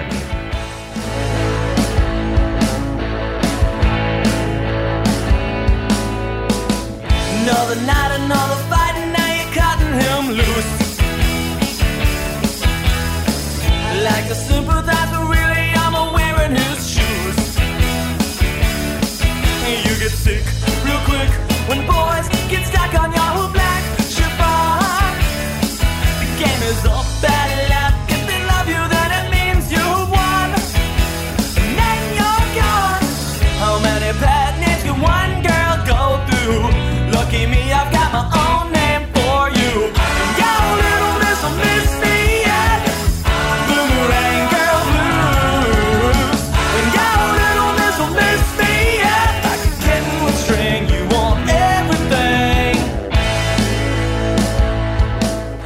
Okay. so we are here with Angel Eyedealism. Hello. Hi. Hi. Welcome. Thank you for thank you for being here. Well, thank you for having me. Um, we're we're very excited. So you uh, specialize in reading charts, people's charts, their birth charts, right? Yes, I am an astrologer and I read astrological charts. Okay, so let's get into it. Um, let's. Re- so you have our information. I Uh, do. I do. do. You, we'll do. We can do Corinne. Um, I would think I'd like to do Corinne's first because she had some very specific things that I want to address. Uh oh. Uh, well, nothing bad. Oh, everybody gets scared when you know a lot of things. I hold on, just give me one second. I'm uh, scrolling up.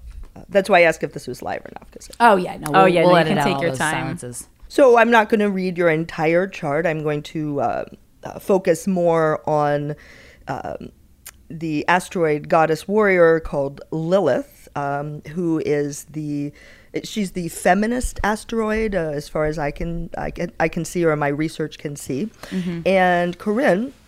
Um, do, is it okay if I say your data? Uh, Yeah, okay, yeah. and you can edit out. So you were born in Livingston, New Jersey, September 29th, 1985 at 5:46 p.m. And that's p.m. not a.m. That's correct. Yes. Okay, great. So this gives you crack whore rising. No, I just had to say. Oh, you're crack you whore rising. You Should lucky crack bitch. whore, and I don't care. I really, you know, really don't, you know, actually care. But anyway, so I just want to say, people, people who are crack hoes are the most fabulous people in the world. Okay, so anyway, so you have Pisces ascendant. So Pisces is such a fascinating sign because it's the saint, the hoe, the spiritualist, the debaucher. Pisces just it's ruled by Neptune and just likes to escape to another place, um, to escape the visceral realities of every day. Um, so uh, one way to escape is through spirituality, swimming in the ocean, meditation, yoga, um, and the other way is to escape through drinking, debauching, etc. So just so long as you you know become another entity somehow or escape uh, uh, boring reality, that's the, the just the nature of Pisces. You think Mary Magdalene from the Bible, that sort of thing. But anyway, so that's your ascendant. So you want to transcend the mundane one way or the other. So of course that gives you a Virgo descendant, and the descendant is the partnership house. Who you marry, how you marry, how you vibe on relationships. So of course, because you are a Libra sun, most people know their basic sun sign astrology and I, I happen to really like libras by the way so anyway so your sun is in libra and it's also in a libra house because the seventh house is a libra house um, uh, because libra rules balance fair play and harmony in relationships you have Virgo on the cusp of the house. So that means you're a bit picky and fussy about partnerships and you're very analytical about partnerships. And or you would attract a very um, picky, fussy, analytical type of partner. Communication is huge with your partnerships because Virgo uh, Virgo is ruled by Mercury, uh, and the your planet Mercury is in your seventh house, the house of partnerships, in the sign of Libra. So communicating about relationships is very important to you, and having uh, partnerships with people when you do communication process. Uh, uh, uh, projects, um, so that makes you a project hoe. You know, basically, is the- the upshot of that. So you have something uh, kind of interesting. You have Fortuna, aka the part of fortune, which is just a, a, a lucky part in the sky that happens to be in your seventh house. So you've got a, a very interesting lineup in your seventh house, the house of partnerships, and you have Juno, the asteroid of marriage, in Libra, in the sign, uh, in, in, it, in its domicile in the seventh house. So partnerships are of extreme importance to you. So I'm going to tell you something that's going to save you about 35 years of therapy, which basically I went to therapy for you and all you bitches so that I could, you know, say this information. Thanks, Angel. and just a little disclaimer: I'm not a, a therapist. I'm not a psychotherapist. You know, Okay. You're going to take the therapist out of that. Okay. So- All right. so uh, you have Venus in Virgo Okay. which is a very difficult placement for Venus because it's uh, it's in its detriment because it's opposite Venus in its exaltation, which is Venus in Pisces. Venus is in Pisces is that I love you, period. Okay, I love you unconditionally. Um, Venus and Virgo is I love you, comma, but your feet are stinky. Uh-huh. And also you have a, a, a very exaggerated olfactory sense, meaning that your sense of smell is more particular than most people or, ca- or there's some issue along those lines. So if you get the slightest whiff off somebody, or you, you get turned off easily with Venus and Virgo, it's, it's a very funny, yeah. conditional sort of love. Mm. So there is a critical attention to detail that is just the nature of Virgo. Now, if you put that uh, critical attention to detail in an art form, because Venus speaks to art, love, beauty, music, and money itself for that matter. So if you put your critical attention to detail into a money making uh, enterprise, into business, or, or into an art form, which is which requires a great deal of communication around it, uh, as in radio or podcast, um, or uh, where you where your critical attention to detail is loving in and of itself, or money drawing, or art producing. If you put that critical attention to detail on your lover's pores, wah wah. You know, it just does it doesn't go. Doesn't go. Yeah. Um, but in business, you could be, or in art, you could be a master craftsman. Okay.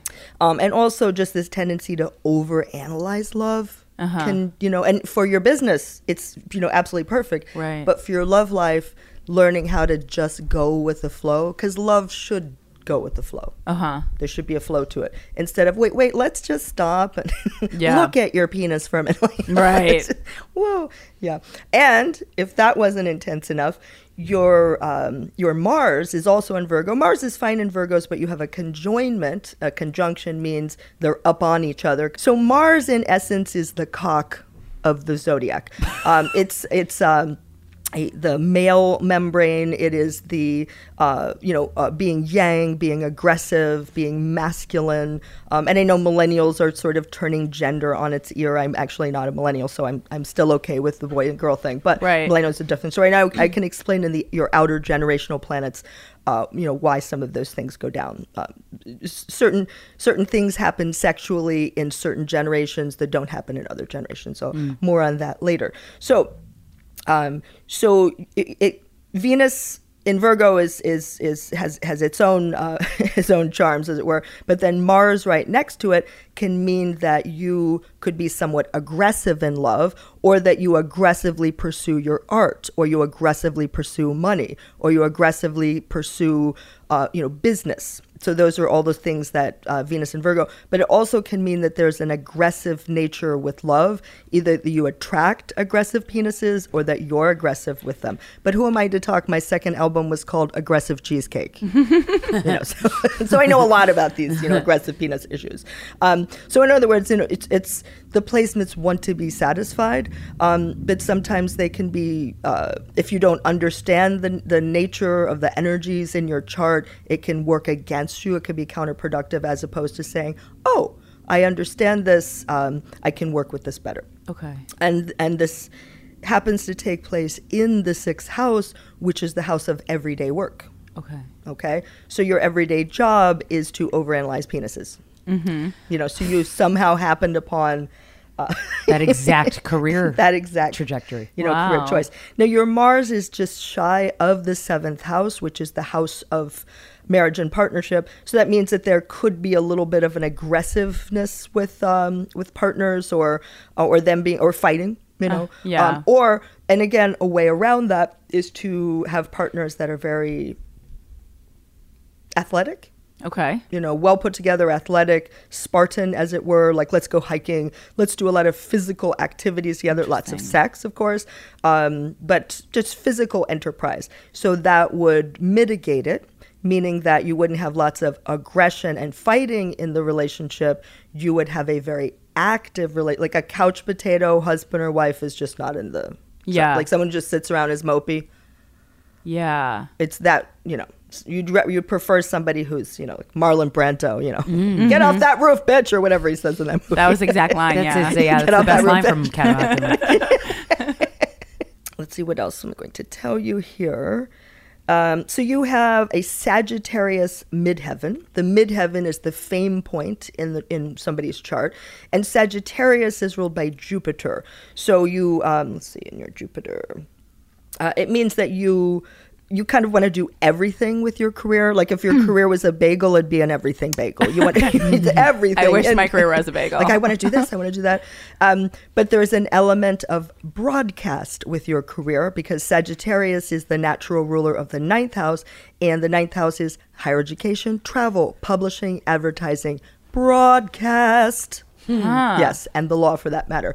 So having a positive, upbeat, and comedic approach to your career is important. Uh huh. Um, and traveling over the world, or you know, co- uh, covering politics, or you know, broad subjects um, is super important. But also doing uh, doing what you do in a comedic uh, format. You have Uranus, the planet of uh, weird, wacky, and wild, in your house of broadcast, and Uranus rules internet, television, social media, and astrology. So you are again honoring your chart by having me here, and you know, having astrology be part of your of your podcast. Wow. Cool. Interesting.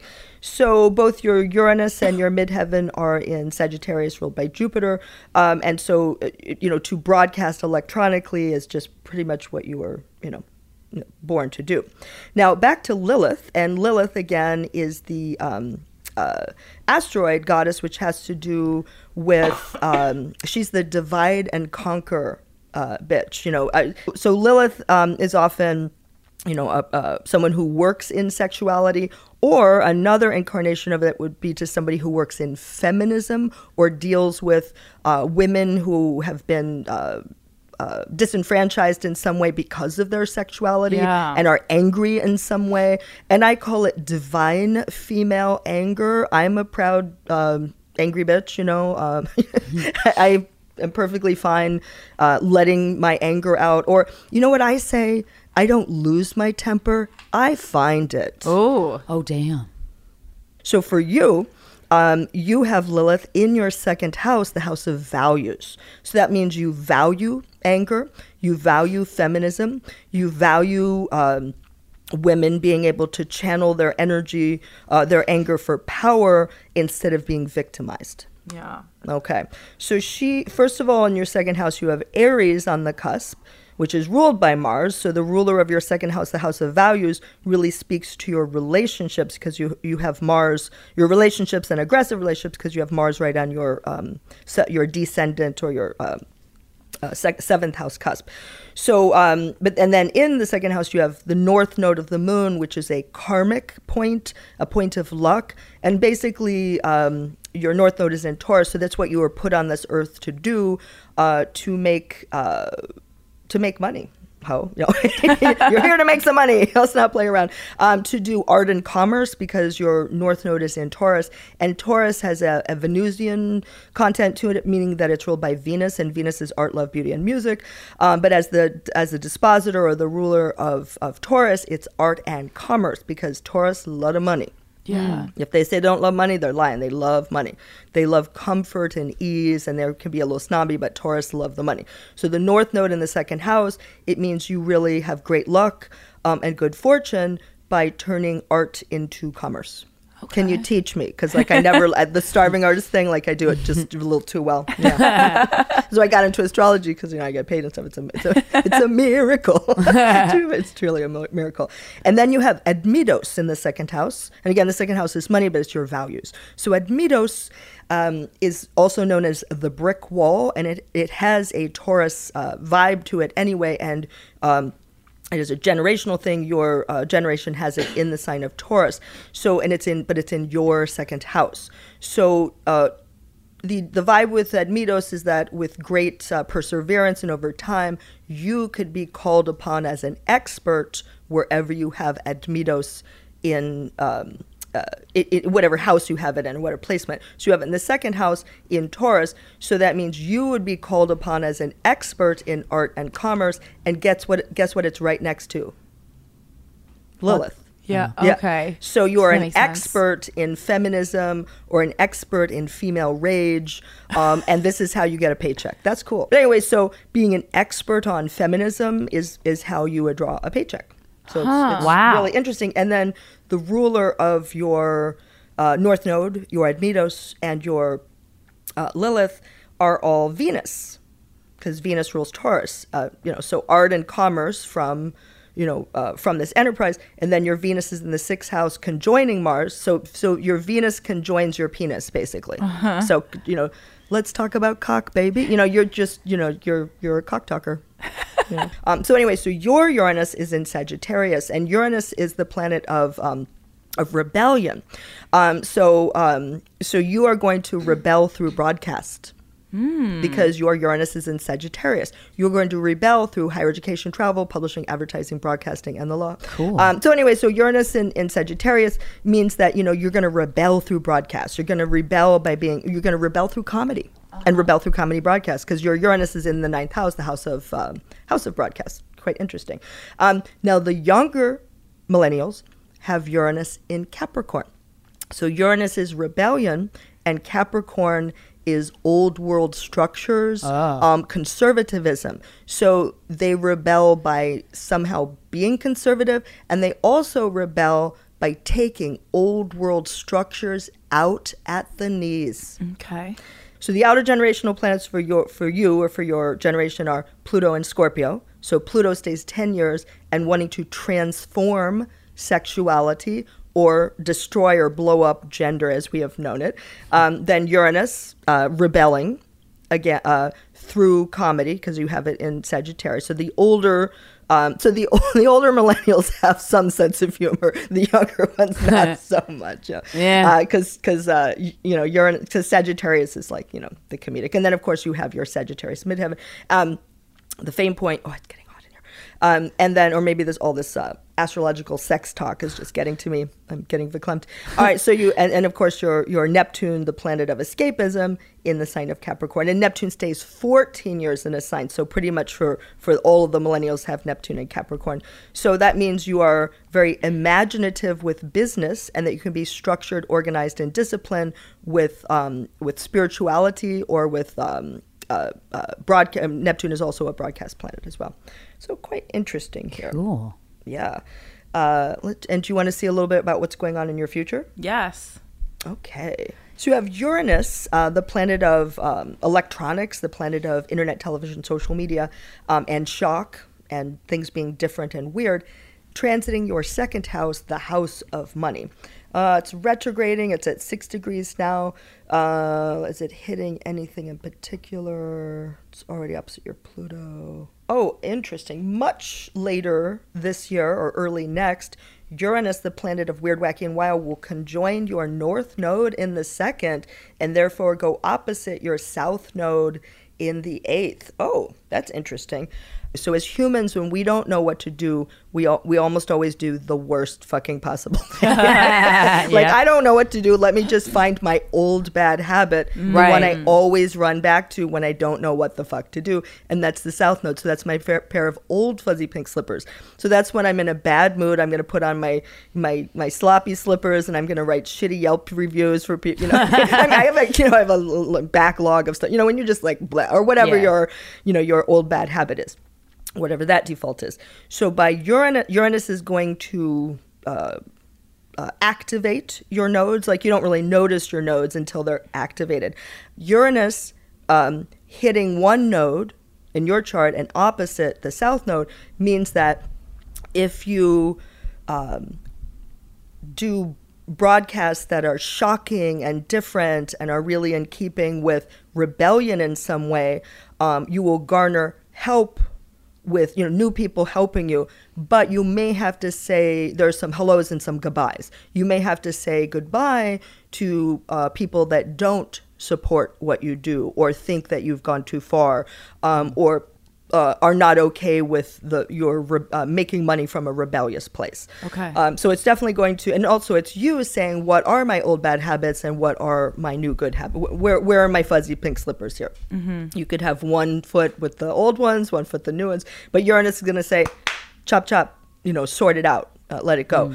And this is going to be in your financial access. So, for example, you might take on, you know, more. Certain people may want to invest in you, and other people may not want to invest in you. Um, so, so, but it's you stick, sticking with your guns and saying, "I want to be rebellious and bold, um, and I want to do a shocking broadcast." You know, that is about art and commerce, and you know, dick. Uh, Yeah, dick. yeah, so dick, dick, dick, dick. Oh, oh, and you have some good news here. Uh, Jupiter, the planet of wealth and expansion. Oh, so good. Um, Jupiter is the ruler uh, of your Uranus, and Jupiter in the sky right now just went over your Uranus. That's bringing you great luck and success with electronic broadcasts. Oh wow. Yes. Whale shit. And uh, Jupiter is in its domicile in the ninth house. It loves it's it's its home. It's at home. It loves being in that house. So it's been there since uh, let's say last fall, uh, Okay. f- uh, late fall, early winter. And so um, late fall this year, early winter, it's going to hit. Let's say mid November. I'm ballparking. November is just going to hit your MC media column Latin for fame cusp of your tenth house. Wow! Wow! Wow! uh, and it's its ruler. That's amazing. So you're going to have great luck and good fortune. Um, the enterprise is starting now because it's Jupiter's in the ninth house where it loves being, and it's like sort of a domino effect running up to, and it's in it's at the end of the third quadrant, which I call the rise to success quadrant. So it's hitting the top of your chart later this year and then it will continue in its trek for uh, you know a year from the end of basically from November of this year until November of, next year. It's going to be in your tenth house. Make hay while the sun shines. It will also at, uh, at a certain point. Uh, actually, I can tell you the date. So Neptune uh, is your Neptune in your chart, and your tenth house is at zero zero Capricorn on December second. Um, uh, Jupiter will change signs from Sagittarius, its rulership position, and go into the sign of Capricorn. So just after that, uh, that would be December 2nd. So we would say by the end of um, uh, December, uh, Jupiter will be right on your Neptune. Neptune is a has a sort of a gaseous orb. It's a it's a sort of a free floating planet. So you might feel it in advance of that, but that's so great. So basically, Jupiter is hitting both of your broadcast planets. Uh, hitting mean conjoining up on uh, your Uranus. Your Uranus just happened, and then um, later this winter, uh, it'll hit your uh, well, the end of fall hits your the top of your chart, your fame point, and then um, uh, in winter, hitting your December, hitting your Neptune, uh, and so both of your broadcast planets are getting a huge um, a boon of luck. Wow. Sweet. Are you uh, getting rid of some friendships or organizations you've been involved with?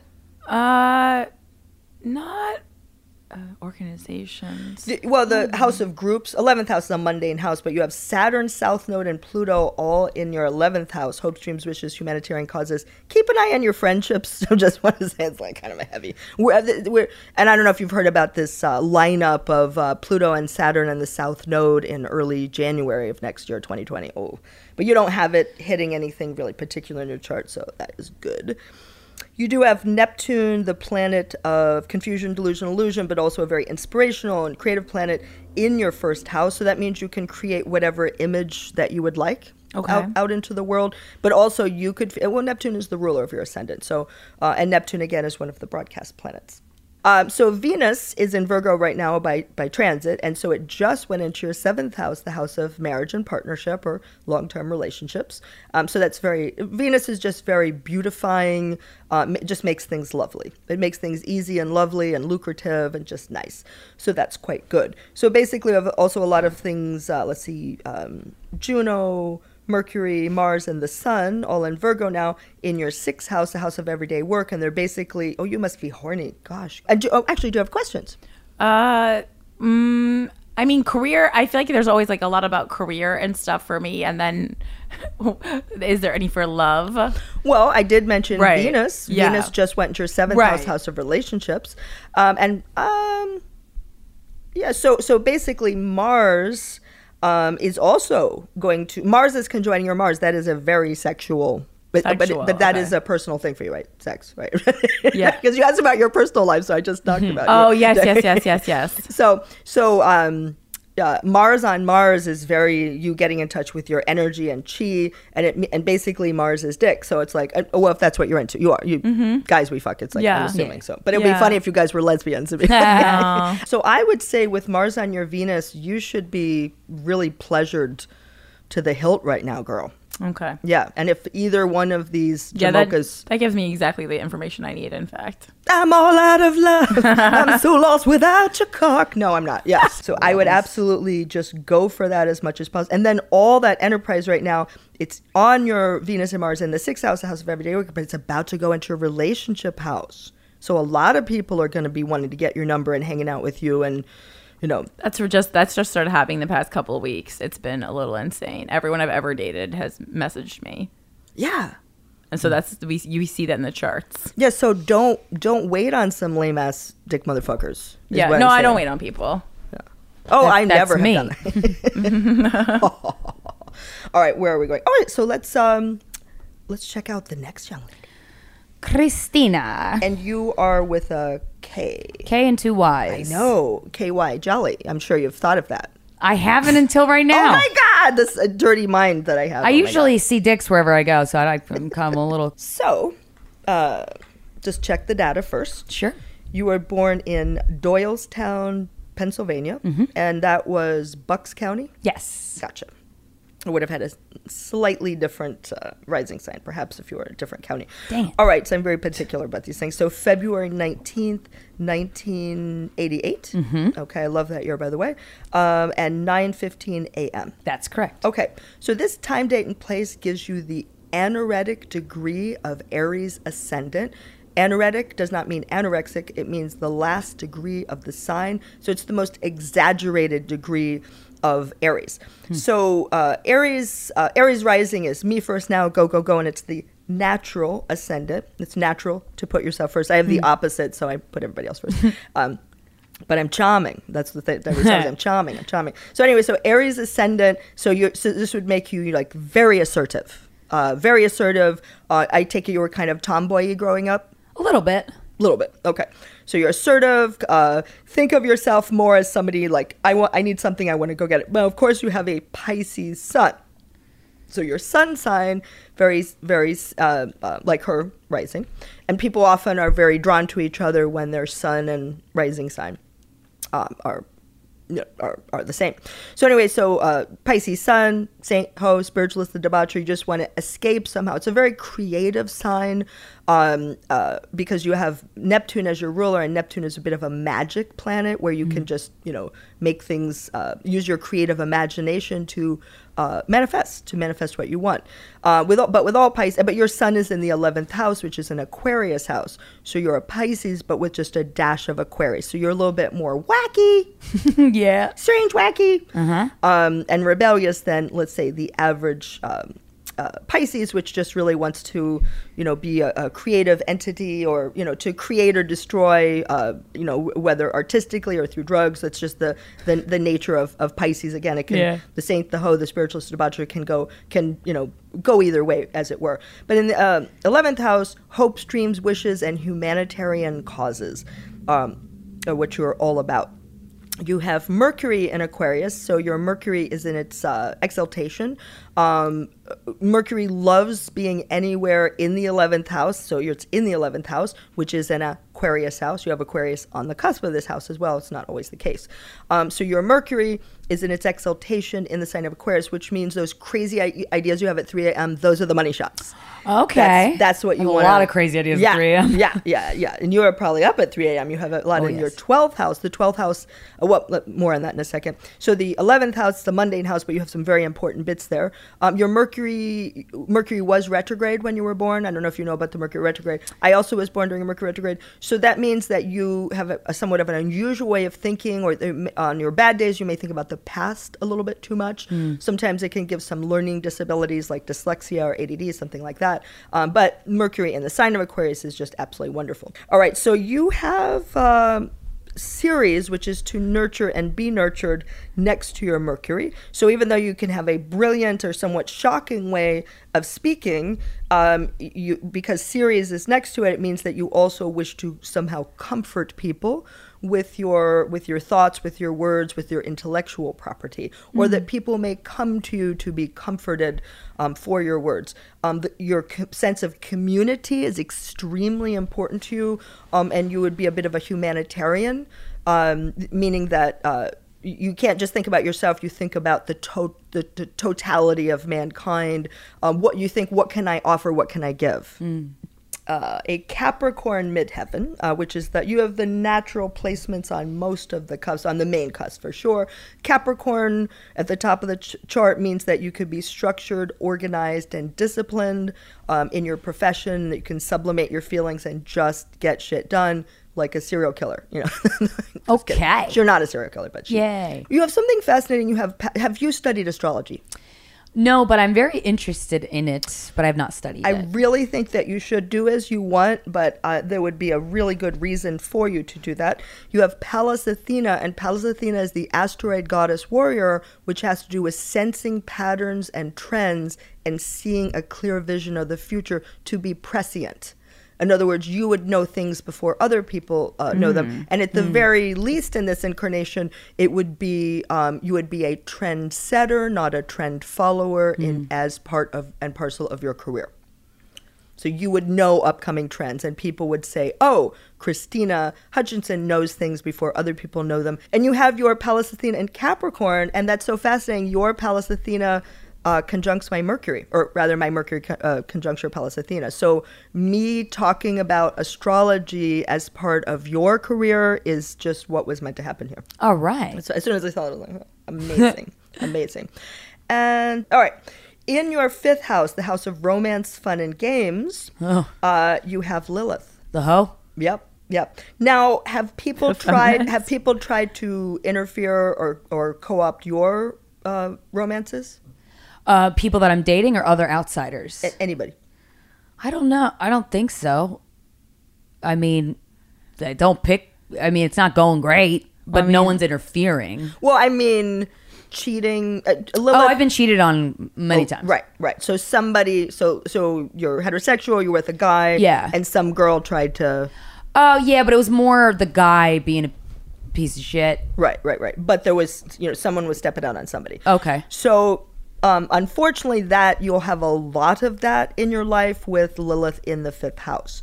So again, I'm going to talk about the hand that rocks the cradle. I just I love using movie metaphors because it's just so you know. So basically, let's say you you meet someone and you're having a great uh, time with them and you're really falling in love, and let's say you have a baby. Don't let Rebecca De Mornay come into your house and breastfeed your gotta write kids. that down. You know, really, just don't let that happen. So you think? So what? Wait, is what you're saying that I'm gonna fall for some cheaters? No, no, no, no. Um, I feel that see, Lilith is the um, the divide and conquer puta. So that means that in relation in romance, which is what the fifth house, romance, fun and game, and entertainment. So you work in entertainment, and you are discussing issues of feminism, jealousy, rape, sex, infidelity. This is part and parcel of what you would be doing in entertainment. So, goosebumps. Lots of them. Yeah. Lilith in the fifth house means that that's part of the. Um, uh, that's part of the fodder for your entertainment grist mill, Ah. which you have, which you, Yes. which you, you have harnessed. So that is very interesting. Um, just in your actual romances, don't tempt fate. Uh, you know, if you if you when you first meet somebody, maybe don't introduce them to all your girlfriends yet. Right. Make Take- sure you have that bond and see, and then slowly, you know, integrate them in my life if I integrate so them and, and see if if you see that they're serious and see how they react and see how the women in your life react to them. okay, oh. mm-hmm. interesting. Okay. Yeah, Like no I- woman is in my life has ever liked anybody I've ever dated. So But have they had sex with the people that you date? I don't think so. But if they have, but I also have a different view on monogamy. I mean, I don't want my friend fucking my boyfriend. That'd be like, can you pick someone else?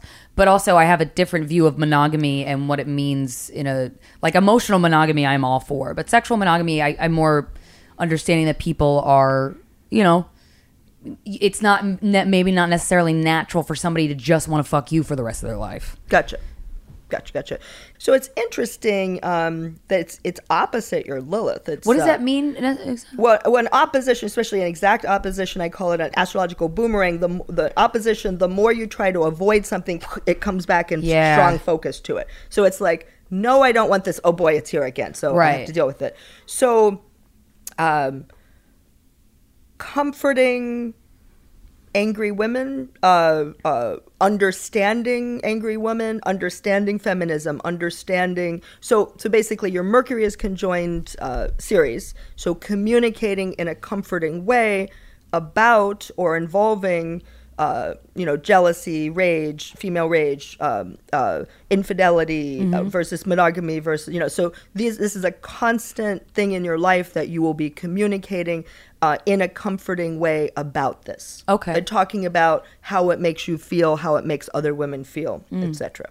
oh, uh, so your Jupiter, so your Jupiter trines your cock. So if you were a guy, you'd have a big cock. You like guys with big cocks. I love I guys like with big, cocks. that I cannot lie. Uh-huh. All right, so you have um, Venus and Aries. Okay, that's the stalker chick of the zodiac. Really? I love Am it. Am I a stalker? Yeah, I love it. Okay, Uh, it's okay. I'm gonna um, mitigating factors. I'm gonna walk back on that for a second. Okay. Venus in Aries is one of the demented Venus positions. I, I remember it was it was it's actually it started my foray into astrology. Oh. Some dude I knew who had uh, I, actually I've known lots of dicks with Venus and Aries. You know because I have Aries on my descendant. So, but v- Venus doesn't sit so well in the sign of Aries um, because uh, it's opposite Venus um, in its rulership position, which is Venus in Libra. Venus in Libra is, you know, uh, more about monogamy. Venus in Libra, balance, fair play, har- and harmony in relationships. Venus in Aries is, I want big cock and I want it now. The- whoever wrote "Get out my way, bitch, get out my way" had Venus in Aries. Like when things go slow and you don't get where you immediate gratification with love is your middle name. You like Yeah. want it right Yeah. now. And when you don't get it right now, temper, temper. Now I'm Yeah. going to walk back on that a minute because your Venus is in the 12th house, which has a Piscean connotation to it. So or, or, or a vibe. So you have you have Venus in Aries, but with a dash of uh, so you're passive. You could so it's a tendency towards passive aggressive. That's one possibility. Um, but Venus loves being in the twelfth house because that's a Piscean house. Anything just like your Mercury in the eleventh because that has an Aquarius vibe and and exalts it somehow. And uh, Venus in the twelfth house, but it does speak also to clandestine affairs or secrets or mystery with, with that touch of of um, of Pisces there because because the twelfth house is the house of darkness the house of the subconscious mind. So there there could also be a strong subconscious motivation um, to how you love and how you go about it. And so if you find yourself in a situation, you really need to, you know, go deep inside your psyche and say, you know, how did I get here? Yeah, and which This is not my beautiful house. yeah, This is not my I beautiful have, life. which I'm in now. And like, how did I get here? So Yeah. you want to, you know, want to meditate, do yoga, uh, you know, uh, go to a shrink, get get in touch with the. And did you study psychology? No, studied acting. Interesting. You would definitely want to. You're a, what's known as a natural psychologist with Mm. all- a huge presence in the 12th house. And the 12th house, again, house of psychology, the house of the subconscious mind, uh, the go to point to figure out what's you know going on deep inside your, your psyche and, and your, your subconscious. Um, so you have the North Node there, so it really would behoove you to get in touch with your own subconscious nature and motivations, um, and therefore be very adept to mining the subconscious of others. Um, you know, so there's a strong, strong, strong um, sense of psychology in what you do. So if I were you, I would study that as most as much as possible. All right, so I would definitely study psychology if I were you. Um, but you do have a few signatures of an astrologer. You have Hades. Hades is a weird little uh, trans Neptunian. Um, it's a trans Neptunian. Um, it rules death, garbage, rotting things, and astrology. Oh, yeah, sweet. Yeah, 'Cause Weird. it speaks to ancient wisdom. Um, or things of inequity or things that are decaying in somehow. Um, that's what it was, you know, things that are rotting. However, um, astrology is an ancient, uh, you know, a format of ancient wisdom. The ancient Babylonians came up with this over three thousand years ago. So anyway, so you have uh, Hades in the second house, and Hades is one of the rulers of astrology. Um, and your generation has Hades in Gemini, so communicating about ancient wisdom is the go-to point for your bank account Oh, in the second house, the house of values. So you greatly value ancient wisdom and communicating about ancient wisdom. So I, uh, between your huge presence in the 12th house, 12th house again is a Piscean house, so learning mysticism, occult studies, etc., you will feel less victimized. Um, and you will feel more enlightened if you do that. Oh, yay. um, and you know to be a reader of some sort. And also Pisces is just very prescient and in of themselves. They just are very sensitive and feel things. Neptune's your ruler, and then you have just a plethora of planets, major planets in the uh, the twelfth house, the house of psychology. Uh, let's see. So so the Pallas Athena in the tenth is a signature for for an astrology. Also for somebody who plays the stock market or senses patterns and trends and knows what will happen. So it's just a, a handy thing to have wherever it is and to know that you have it. And then Hades in the second, so that's making money from valuing ancient wisdom and communicating about it. well, you said that different reverence or mutual reverence. What did you say? Oh, uh, mutual reception, Reception. and I remember seeing it. Uh, oh, uh, this is what I wanted to talk to you about. Um, your Uranus is at zero zero Capricorn in the ninth house. So cool. Okay, the ninth house is the house of broadcast. All right, Uranus is one of the broadcast planets, and it means uh, broadcasting in an electronic format, internet, television. Uh, you know, radio, podcast, anything that it plugs in and turns on and is electric in nature, as opposed to Neptune, which is more film, broadcast through film. You can do that as well. However, your Uranus is the dawning of the age for the Uranus in Capricorn, the the the, the younger millennials. Okay. Okay. So zero zero Capricorn is on the world axis. That means the ability to have worldwide fame. Oh, everything's going boing boing. so that means if you do weird, unusual broadcasts, then it, you can garner worldwide fame. Okay. I just think that's so cool. So zero zero Capricorn, and if I'm not mistaken, you had your Neptune at yes zero zero Capricorn. Mm-hmm. Oh, so her your Neptune is having sex with her Uranus. Sick. That is some. See, I I was getting some lesbian vibes here. I really totally was. That's everyone's dream. I know. It's everyone's dream. but are they? All right. So um so su- wow, super cool. And your Uranus uh, exactly sextiles that doesn't have to do with sex. Your Sun, your Sun is zero zero Pisces, not on the world axis, but zero zero Cardinal. The cardinal signs are uh, uh, Capricorn, uh, Cancer, um, Aries, and Libra. So if you have anything at zero zero cardinal in your chart, um, or the the the Aries decadent of a cardinal sign, which means zero zero to one degree, um, you have uh, world fame or access to world fame. Now you have something interesting as well because you're uh, oh you are just like the poster child for a millennial. So fucking cool because you're um, well your Saturn, um, your Saturn is at zero zero Capricorn conjoining your Uranus. Fascinating. Uh, Saturn is not an outer generational planet, but these um, 88 right. So um, you're you're so that means you're meant to be a professional broadcaster.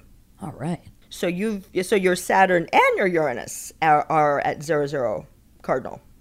Fascinating, and both of them try. Uh, or I'm sorry, sextile your Sun. Um, so you being a figurehead for this broadcast totally makes sense. Huh. Fascinating, really, Yeah. really amazing. So career stuff, great. Love and Well, let's talk about that. So you have Pluto, the planet of extremes and intensity. Oh, are you attracted to narcissistic, uh, Dick? a little bit, Whoa. A little bit. Yep, I am. I don't want to be. I am. I am truly, genuinely interested in finding a really beautiful, like, great love. Is that in the cards or not? All right, let's talk about this. Well, understanding your proclivities and tendencies, um, you know, this is this is how we avoid the pitfalls of love and end up getting out of the pits and getting what we want. All right. So you have the reason I ask if you like narcissistic dick is that you have Leo on the cusp of your fifth house. It's the natural role of this house, but the fifth house is romance, fun, and games. So you may be attracted to men that are really full of themselves. Yep. Okay. But the better incarnation of, of Leo uh, would be somebody who's warm and generous and loyal. Yeah, I want that. So focus more on that and visualize that. Put yourself in arm's way. Put yourself in arm's way, not in harm's way. All right, so you have Ah. Pluto, the planet of extremes and intensity, in its rulership position. Hello, Millennial in Scorpio. Um, but it, but Pluto in the seventh house means you're really looking for intense uh, intimacy, and Yes. sex in a in a long term like a like a All consuming. yeah, uh, you know, a yes is a yes, a no is a no, a maybe is why we the fuck we still talking. So you have this wishy-washy degree of Libra on the cusp. So it's like, you know, oh, I like you, I kind of like you, and you're like, oh, okay, I kind of want to have a relationship with you too. Yeah. Oh my god, and we kind of So should I just not chase anybody? well, again, that's the Venus and Aries. It's your nature. Uh, you have Aries rising, Jupiter and Aries, Venus and Aries, Juno and Aries. There's a lot of Aries energy. Um, chase after art. Yeah. Chase after social reform. Yeah. Uh, don't wait around on that shit. Go for that shit. Yeah. So let's talk about the basic biological urge of heterosexual men. Okay, so they generally just really do want to, you know, Stick it in, everyone. stick it in. They they want to spread their sperm. It's like it's, Oh, it's a biological thing. Let, Let's just say this happens. Uh, and what with uh, sexual and psychological and social mores, you know, you, you you're not supposed to just stick it in everybody and rape them and do what you want to want. Allegedly, okay, allegedly, Uh-huh. what really happens and what you know what we think happens. But anyway, so so let's say they have this urge to chase after, chase after. You know, vibe the guy out. Is is he does he want to be the initiator? Do you want to be the initiator? And I think there's nothing wrong I'd rather not be the initiator with with, with women um, being the initiator. There's times when, let's say, I've wanted to be the initiator, but because of my uh, generation or the way that I was raised, I was taught do not wait by the phone, do not call a man, do not show interest, don't invite him over and cook him dinner and do things. You know, make him earn that motherfucking pussy. Mm-hmm. Mic drop. Make him earn that motherfucking pussy. And so when you go after the guy and you blow him on the first date and you know you're just already doing you know it's there's no incentive for him to call again because Right. he quote unquote got, Got what he got wanted. what he wanted and and again there's nothing wrong with a woman being assertive I, women are also sexual beings and have needs Yeah. i get that so you know to initiate no it, it should Well, be it's fine di- when there's different motivations. When it's just to fuck, yeah, I think initiating makes a lot of sense. But when it's like, if oh, if I want a relationship or I want to build something, then perhaps making the other person earn it is something that's going to have a be a strong foundation. And the thing is, is that you don't always know going. I mean, sometimes the guy's like, Yeah. "There's no way I want a relationship with this person." but, right. You know, uh, you know, Well, and therefore I can be more bold just because I don't really care down the line. Right, you know? right. But So- I don't like having casual sex. I don't. Well, I have like one person that I sleep with right now that we haven't slept together in a while, but it's it's truly just sexual and it's and it's really nice because we respect each other. We're very communicative. Like it's so it feels it feels healthy. But then I have this other person where it it, it feel and they are not necessarily doing anything. Um, I'm giving them my power, and it's not their job to give it back to me. It's my job to not give it to them first. But it's, it's it feels like a little bit of an emotional torture, and uh, and I'm like, I think I think the way I go about romance and approaching men and stuff is not. I show them everything right away. Not not sexually though, because I don't. I wait. I, I prefer if it's something that could be if there's a spark that could be something like really intense and beautiful and like actual love. I want to wait.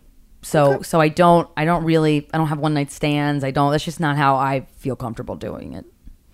So really, um, you know, the the the Aries in the the twelfth house with what you're describing is just classic for the Air, Venus and Aries. I'm sorry, Venus and Aries, um, not just Aries. So so Venus and Aries, you know, the the stalker chick. You want to, um, you're proactive about go- getting your love. Okay, but again, flip it around. Be proactive and aggressive of, with your art. Okay. Be proactive, proactive and aggressive with getting that dollar. Yeah. You know, get the coinage because Yeah. Venus speaks to art, love, beauty, and music, and money itself. So you definitely be aggressive in that area. Um, and when it comes to love, get more in touch with that dash of Pisces because Venus loves being in this house. And see, that's also where you, when you say you can tell if a lover's depressed and he hasn't even called in a few days and you still know that, um, be careful about codependency Yeah. you know, uh, or the empath and the narcissist that we see on FB all the time, and it's like, oh my god, you know, it's Yeah, like yeah. you, you Yeah. learn from that. Uh, so you know, get in touch, use that sensitivity to enhance love and to protect yourself, where you can intuit or sense things, uh, and you can have like a sensitive, beautiful, uh, you know, amazing. Uh, uh, love and sex life. Well, Venus speaks a little bit more to love than actual sex. Yeah. Um, so so you know glean that from that. But there is you know the you know the Jesus on the stick uh, uh, thing. You know you you're somehow crucified with love, or you're you know they they put they're putting the nails in. All right. So your Mars squares your Moon. So Moon is what you want emotionally, and that's in your twelfth house, the house of psychology. So you have like obscure. Uh, uh, emotional psychological motivations for getting involved in let's say clandestine affairs or things behind the scenes. And then your mars basically is the dick of the penis in sagittarius would mean that you go after um, uh, non-committal penis. Because Sagittarius Mars Mars is the dick point in in a heterosexual in a in a straight guy's chart it's the kind of dick he has in a um, heterosexual woman's chart is the kind of dick she wants in a gay guy's chart is the kind of dick he has and the kind of dick he wants Nice. so, all right, so that's interesting. And if that wasn't complicated enough, um, you have Chiron, the wounded healer, which is also in your second house, the house of money. So there's a financial payoff for this. But oh, but right up on or conjuncting your third house, the house of communication. So Chiron, the wounded healer, means you have a chronic wounding feeling wherever it is, and you have it in Gemini. So a chronic wounded feeling, okay, talking about penis. huh. Yeah, because because it's exact. It's I mean it's well not exactly, but it's very close in opposition. So the more you try to avoid um, communicating about penis and, and about how it's wounded you in some way. So Chiron, Yeah. the wounded healer, opposite your penis placement. So chronic. Uh, you chronically go after um, unavailable dick or uh, dick that is um, what's the word uh, non-committal dick Wow. unavailable non-committal and do you like foreign cock I would love to. Yeah, I mean, I want, I, I do, but I don't a get it. But I want it. Any cock. Okay. Any cock So- that's attached to a nice person. So the the ninth, ninth house is the house of foreign. So that'd be anybody who's so you would like a cock that's very different from you, different skin color, different ethnicity, different socioeconomic background. Oh, so maybe I foreigner who- should. So maybe I should lay off the whiteys then. Yeah, you're better off. With, I mean, I don't. When I date people, I'm not like I want to date a white per. I just, I just. So Mars in the ninth house again, wanting foreigners, um, and then yeah, so it completely makes sense. And then the Moon is squaring your Mars, and the Moon is also squaring your Chiron. So chronic issues with mother, and you sublimate your emotions a lot, and then while you you while you go after uh, a non-committal cock. Okay. in essence you know when we when we have sex you know we can say oh there's no emotions involved oh blah blah blah but we're really making a point to to disconnect from our emotions Yeah. Yeah. you know and if you do this a lot you're just in a constant state of disconnect from your emotions and uh and and that's you know over time you know and again i think that everyone when they're younger like in their let's say uh, late teens 20s 30 you know you should have as much sex as possible with different partners you know if, if you feel like What you doing feel, it what your comfort zone is. what, yeah. what your comfort zone is and what feels again healthy for you where you Yeah. don't feel victimized you don't feel gross the next day Yeah. Uh, like addiction is where you do it anyway and you feel still feel disgusting Yeah. and as soon as you get that little urge met you immediately feel disgusting then we're speaking to addiction and we're speaking to what's unhealthy all right so chiron the wounded healer can never heal himself he can only heal other people and when he heals other people he feels some respite from his from Okay. his problems All right. so So I'll focus on that. so your Chiron is opposite your Mars. So this is a chronic issue. You're trying to heal the penises in your life. Yeah. One dick I don't want to do that though. One dick at a time. But healing the penises in my life does not help me. It tortures me. Exactly. So that's something you need to psychologically understand through therapy. Right. Because your moon in the um, in the in the twelfth house, the house of psychology, is forming a nearly exact square, Mm. hard angle, ninety degree angle with your Mars. So what you want emotionally, you're very sensitive emotionally. Moon in Pisces, fucking Jesus on a stick with Yeah. the nails going in. Okay, so um, I'm a Jewish astrologer, so I say that. No, no, my astrologer is Jewish. I was, I was raised Catholic. I'm not now. So I use all the. He does the Borscht Belt humor, and I do the uh, the. Um, so in essence, you have to dissociate when you're so sensitive. If you're going to have a lot of dicks, Yeah. you Okay. know? or All you want to associate or uh, vibe your feelings while you're having sex. You know. Now, if you were fine with all this, like And I'm not. no, but, and that's very honest of you. Right, right, right. So just you know, I again, I would just say, um, you know, you guys, uh, you you can, you know, garner fame with with uh, with this enterprise. Uh, you can uh, uh, do this as your job, but you you just want to, you know, it sounds really corny, but honor your own sensitivity yeah. and have that be okay. Yeah. It- it's okay for you to have feelings and sex at the same time. Oh my god, yeah. Right. And I, sometimes I say it. Yeah. you know, Actually, it's not the way to say. Well, it's been so fun. And Thank you, Angel. We thank really for- appreciate it. Thank This you for, so for having good. me. And I, I, I told Emily, I'm like, you know, you know, I'm, I'm not. She says it'll take an hour. I says it'll take the time it takes. Yeah, yeah, Yeah. yeah. 'Cause No, I we have figured, yeah. things to say and Yeah. interactive. And if we wanted to, if anybody listening wanted to reach out to you, you do phone. Hire oh you, yeah. yes, I Where have can we get a pho- hold of I don't do phone sex. No, uh, sh- sh- phone number or website or what would be Whatever you would like to promote. Well, um, my website is you. Well, you can if you want to reach Angel Eyedealism, you would just simply Google number one astrologer in New York City or best astrologer in New York City. I'm not saying the best, just basically Google Time Out, uh, Cosmopolitan vote. You know, blah, blah, blah. Oh, and I'm, oh, I have a, and I uh, Cosmopolitan did a feat. Um, well, they uh, interviewed me for relocation astrology. That's coming out in print in November. I'm plugging the fuck out of myself. I just, Yeah, you know. Please, I just, you know, plugged for. my vagina here. Um, so, um, uh, so my website is www.angeleyeastrology and I is E Y E and I'm Angel Eyedealism. That's E Y E, not the letter I for idealism. Uh, you so just Google that. It'll go to my website. You can. My phone number is there. My uh, email is there.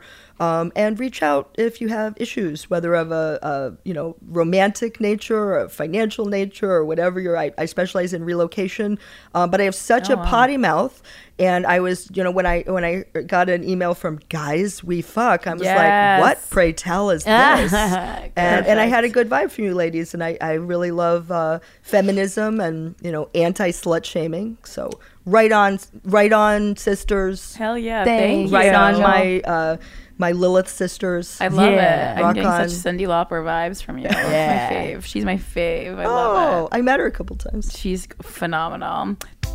Yeah. Wow. Thank you. You're a fun time, Angel. Oh my god, thank you. Thank you so much. Guys We Fucked is presented by Luminary Media, created and hosted by Corinne Fisher and Krystyna Hutchinson, edited by Mike Coscarelli, associate producer Emily Rogers, PR intern Molly Becker. We so. We came out much too sweet. Too many cherries on top, too many grenadine nosebleeds. Here comes the worst part. Comes the rest. Love in broad daylight. That's the real test.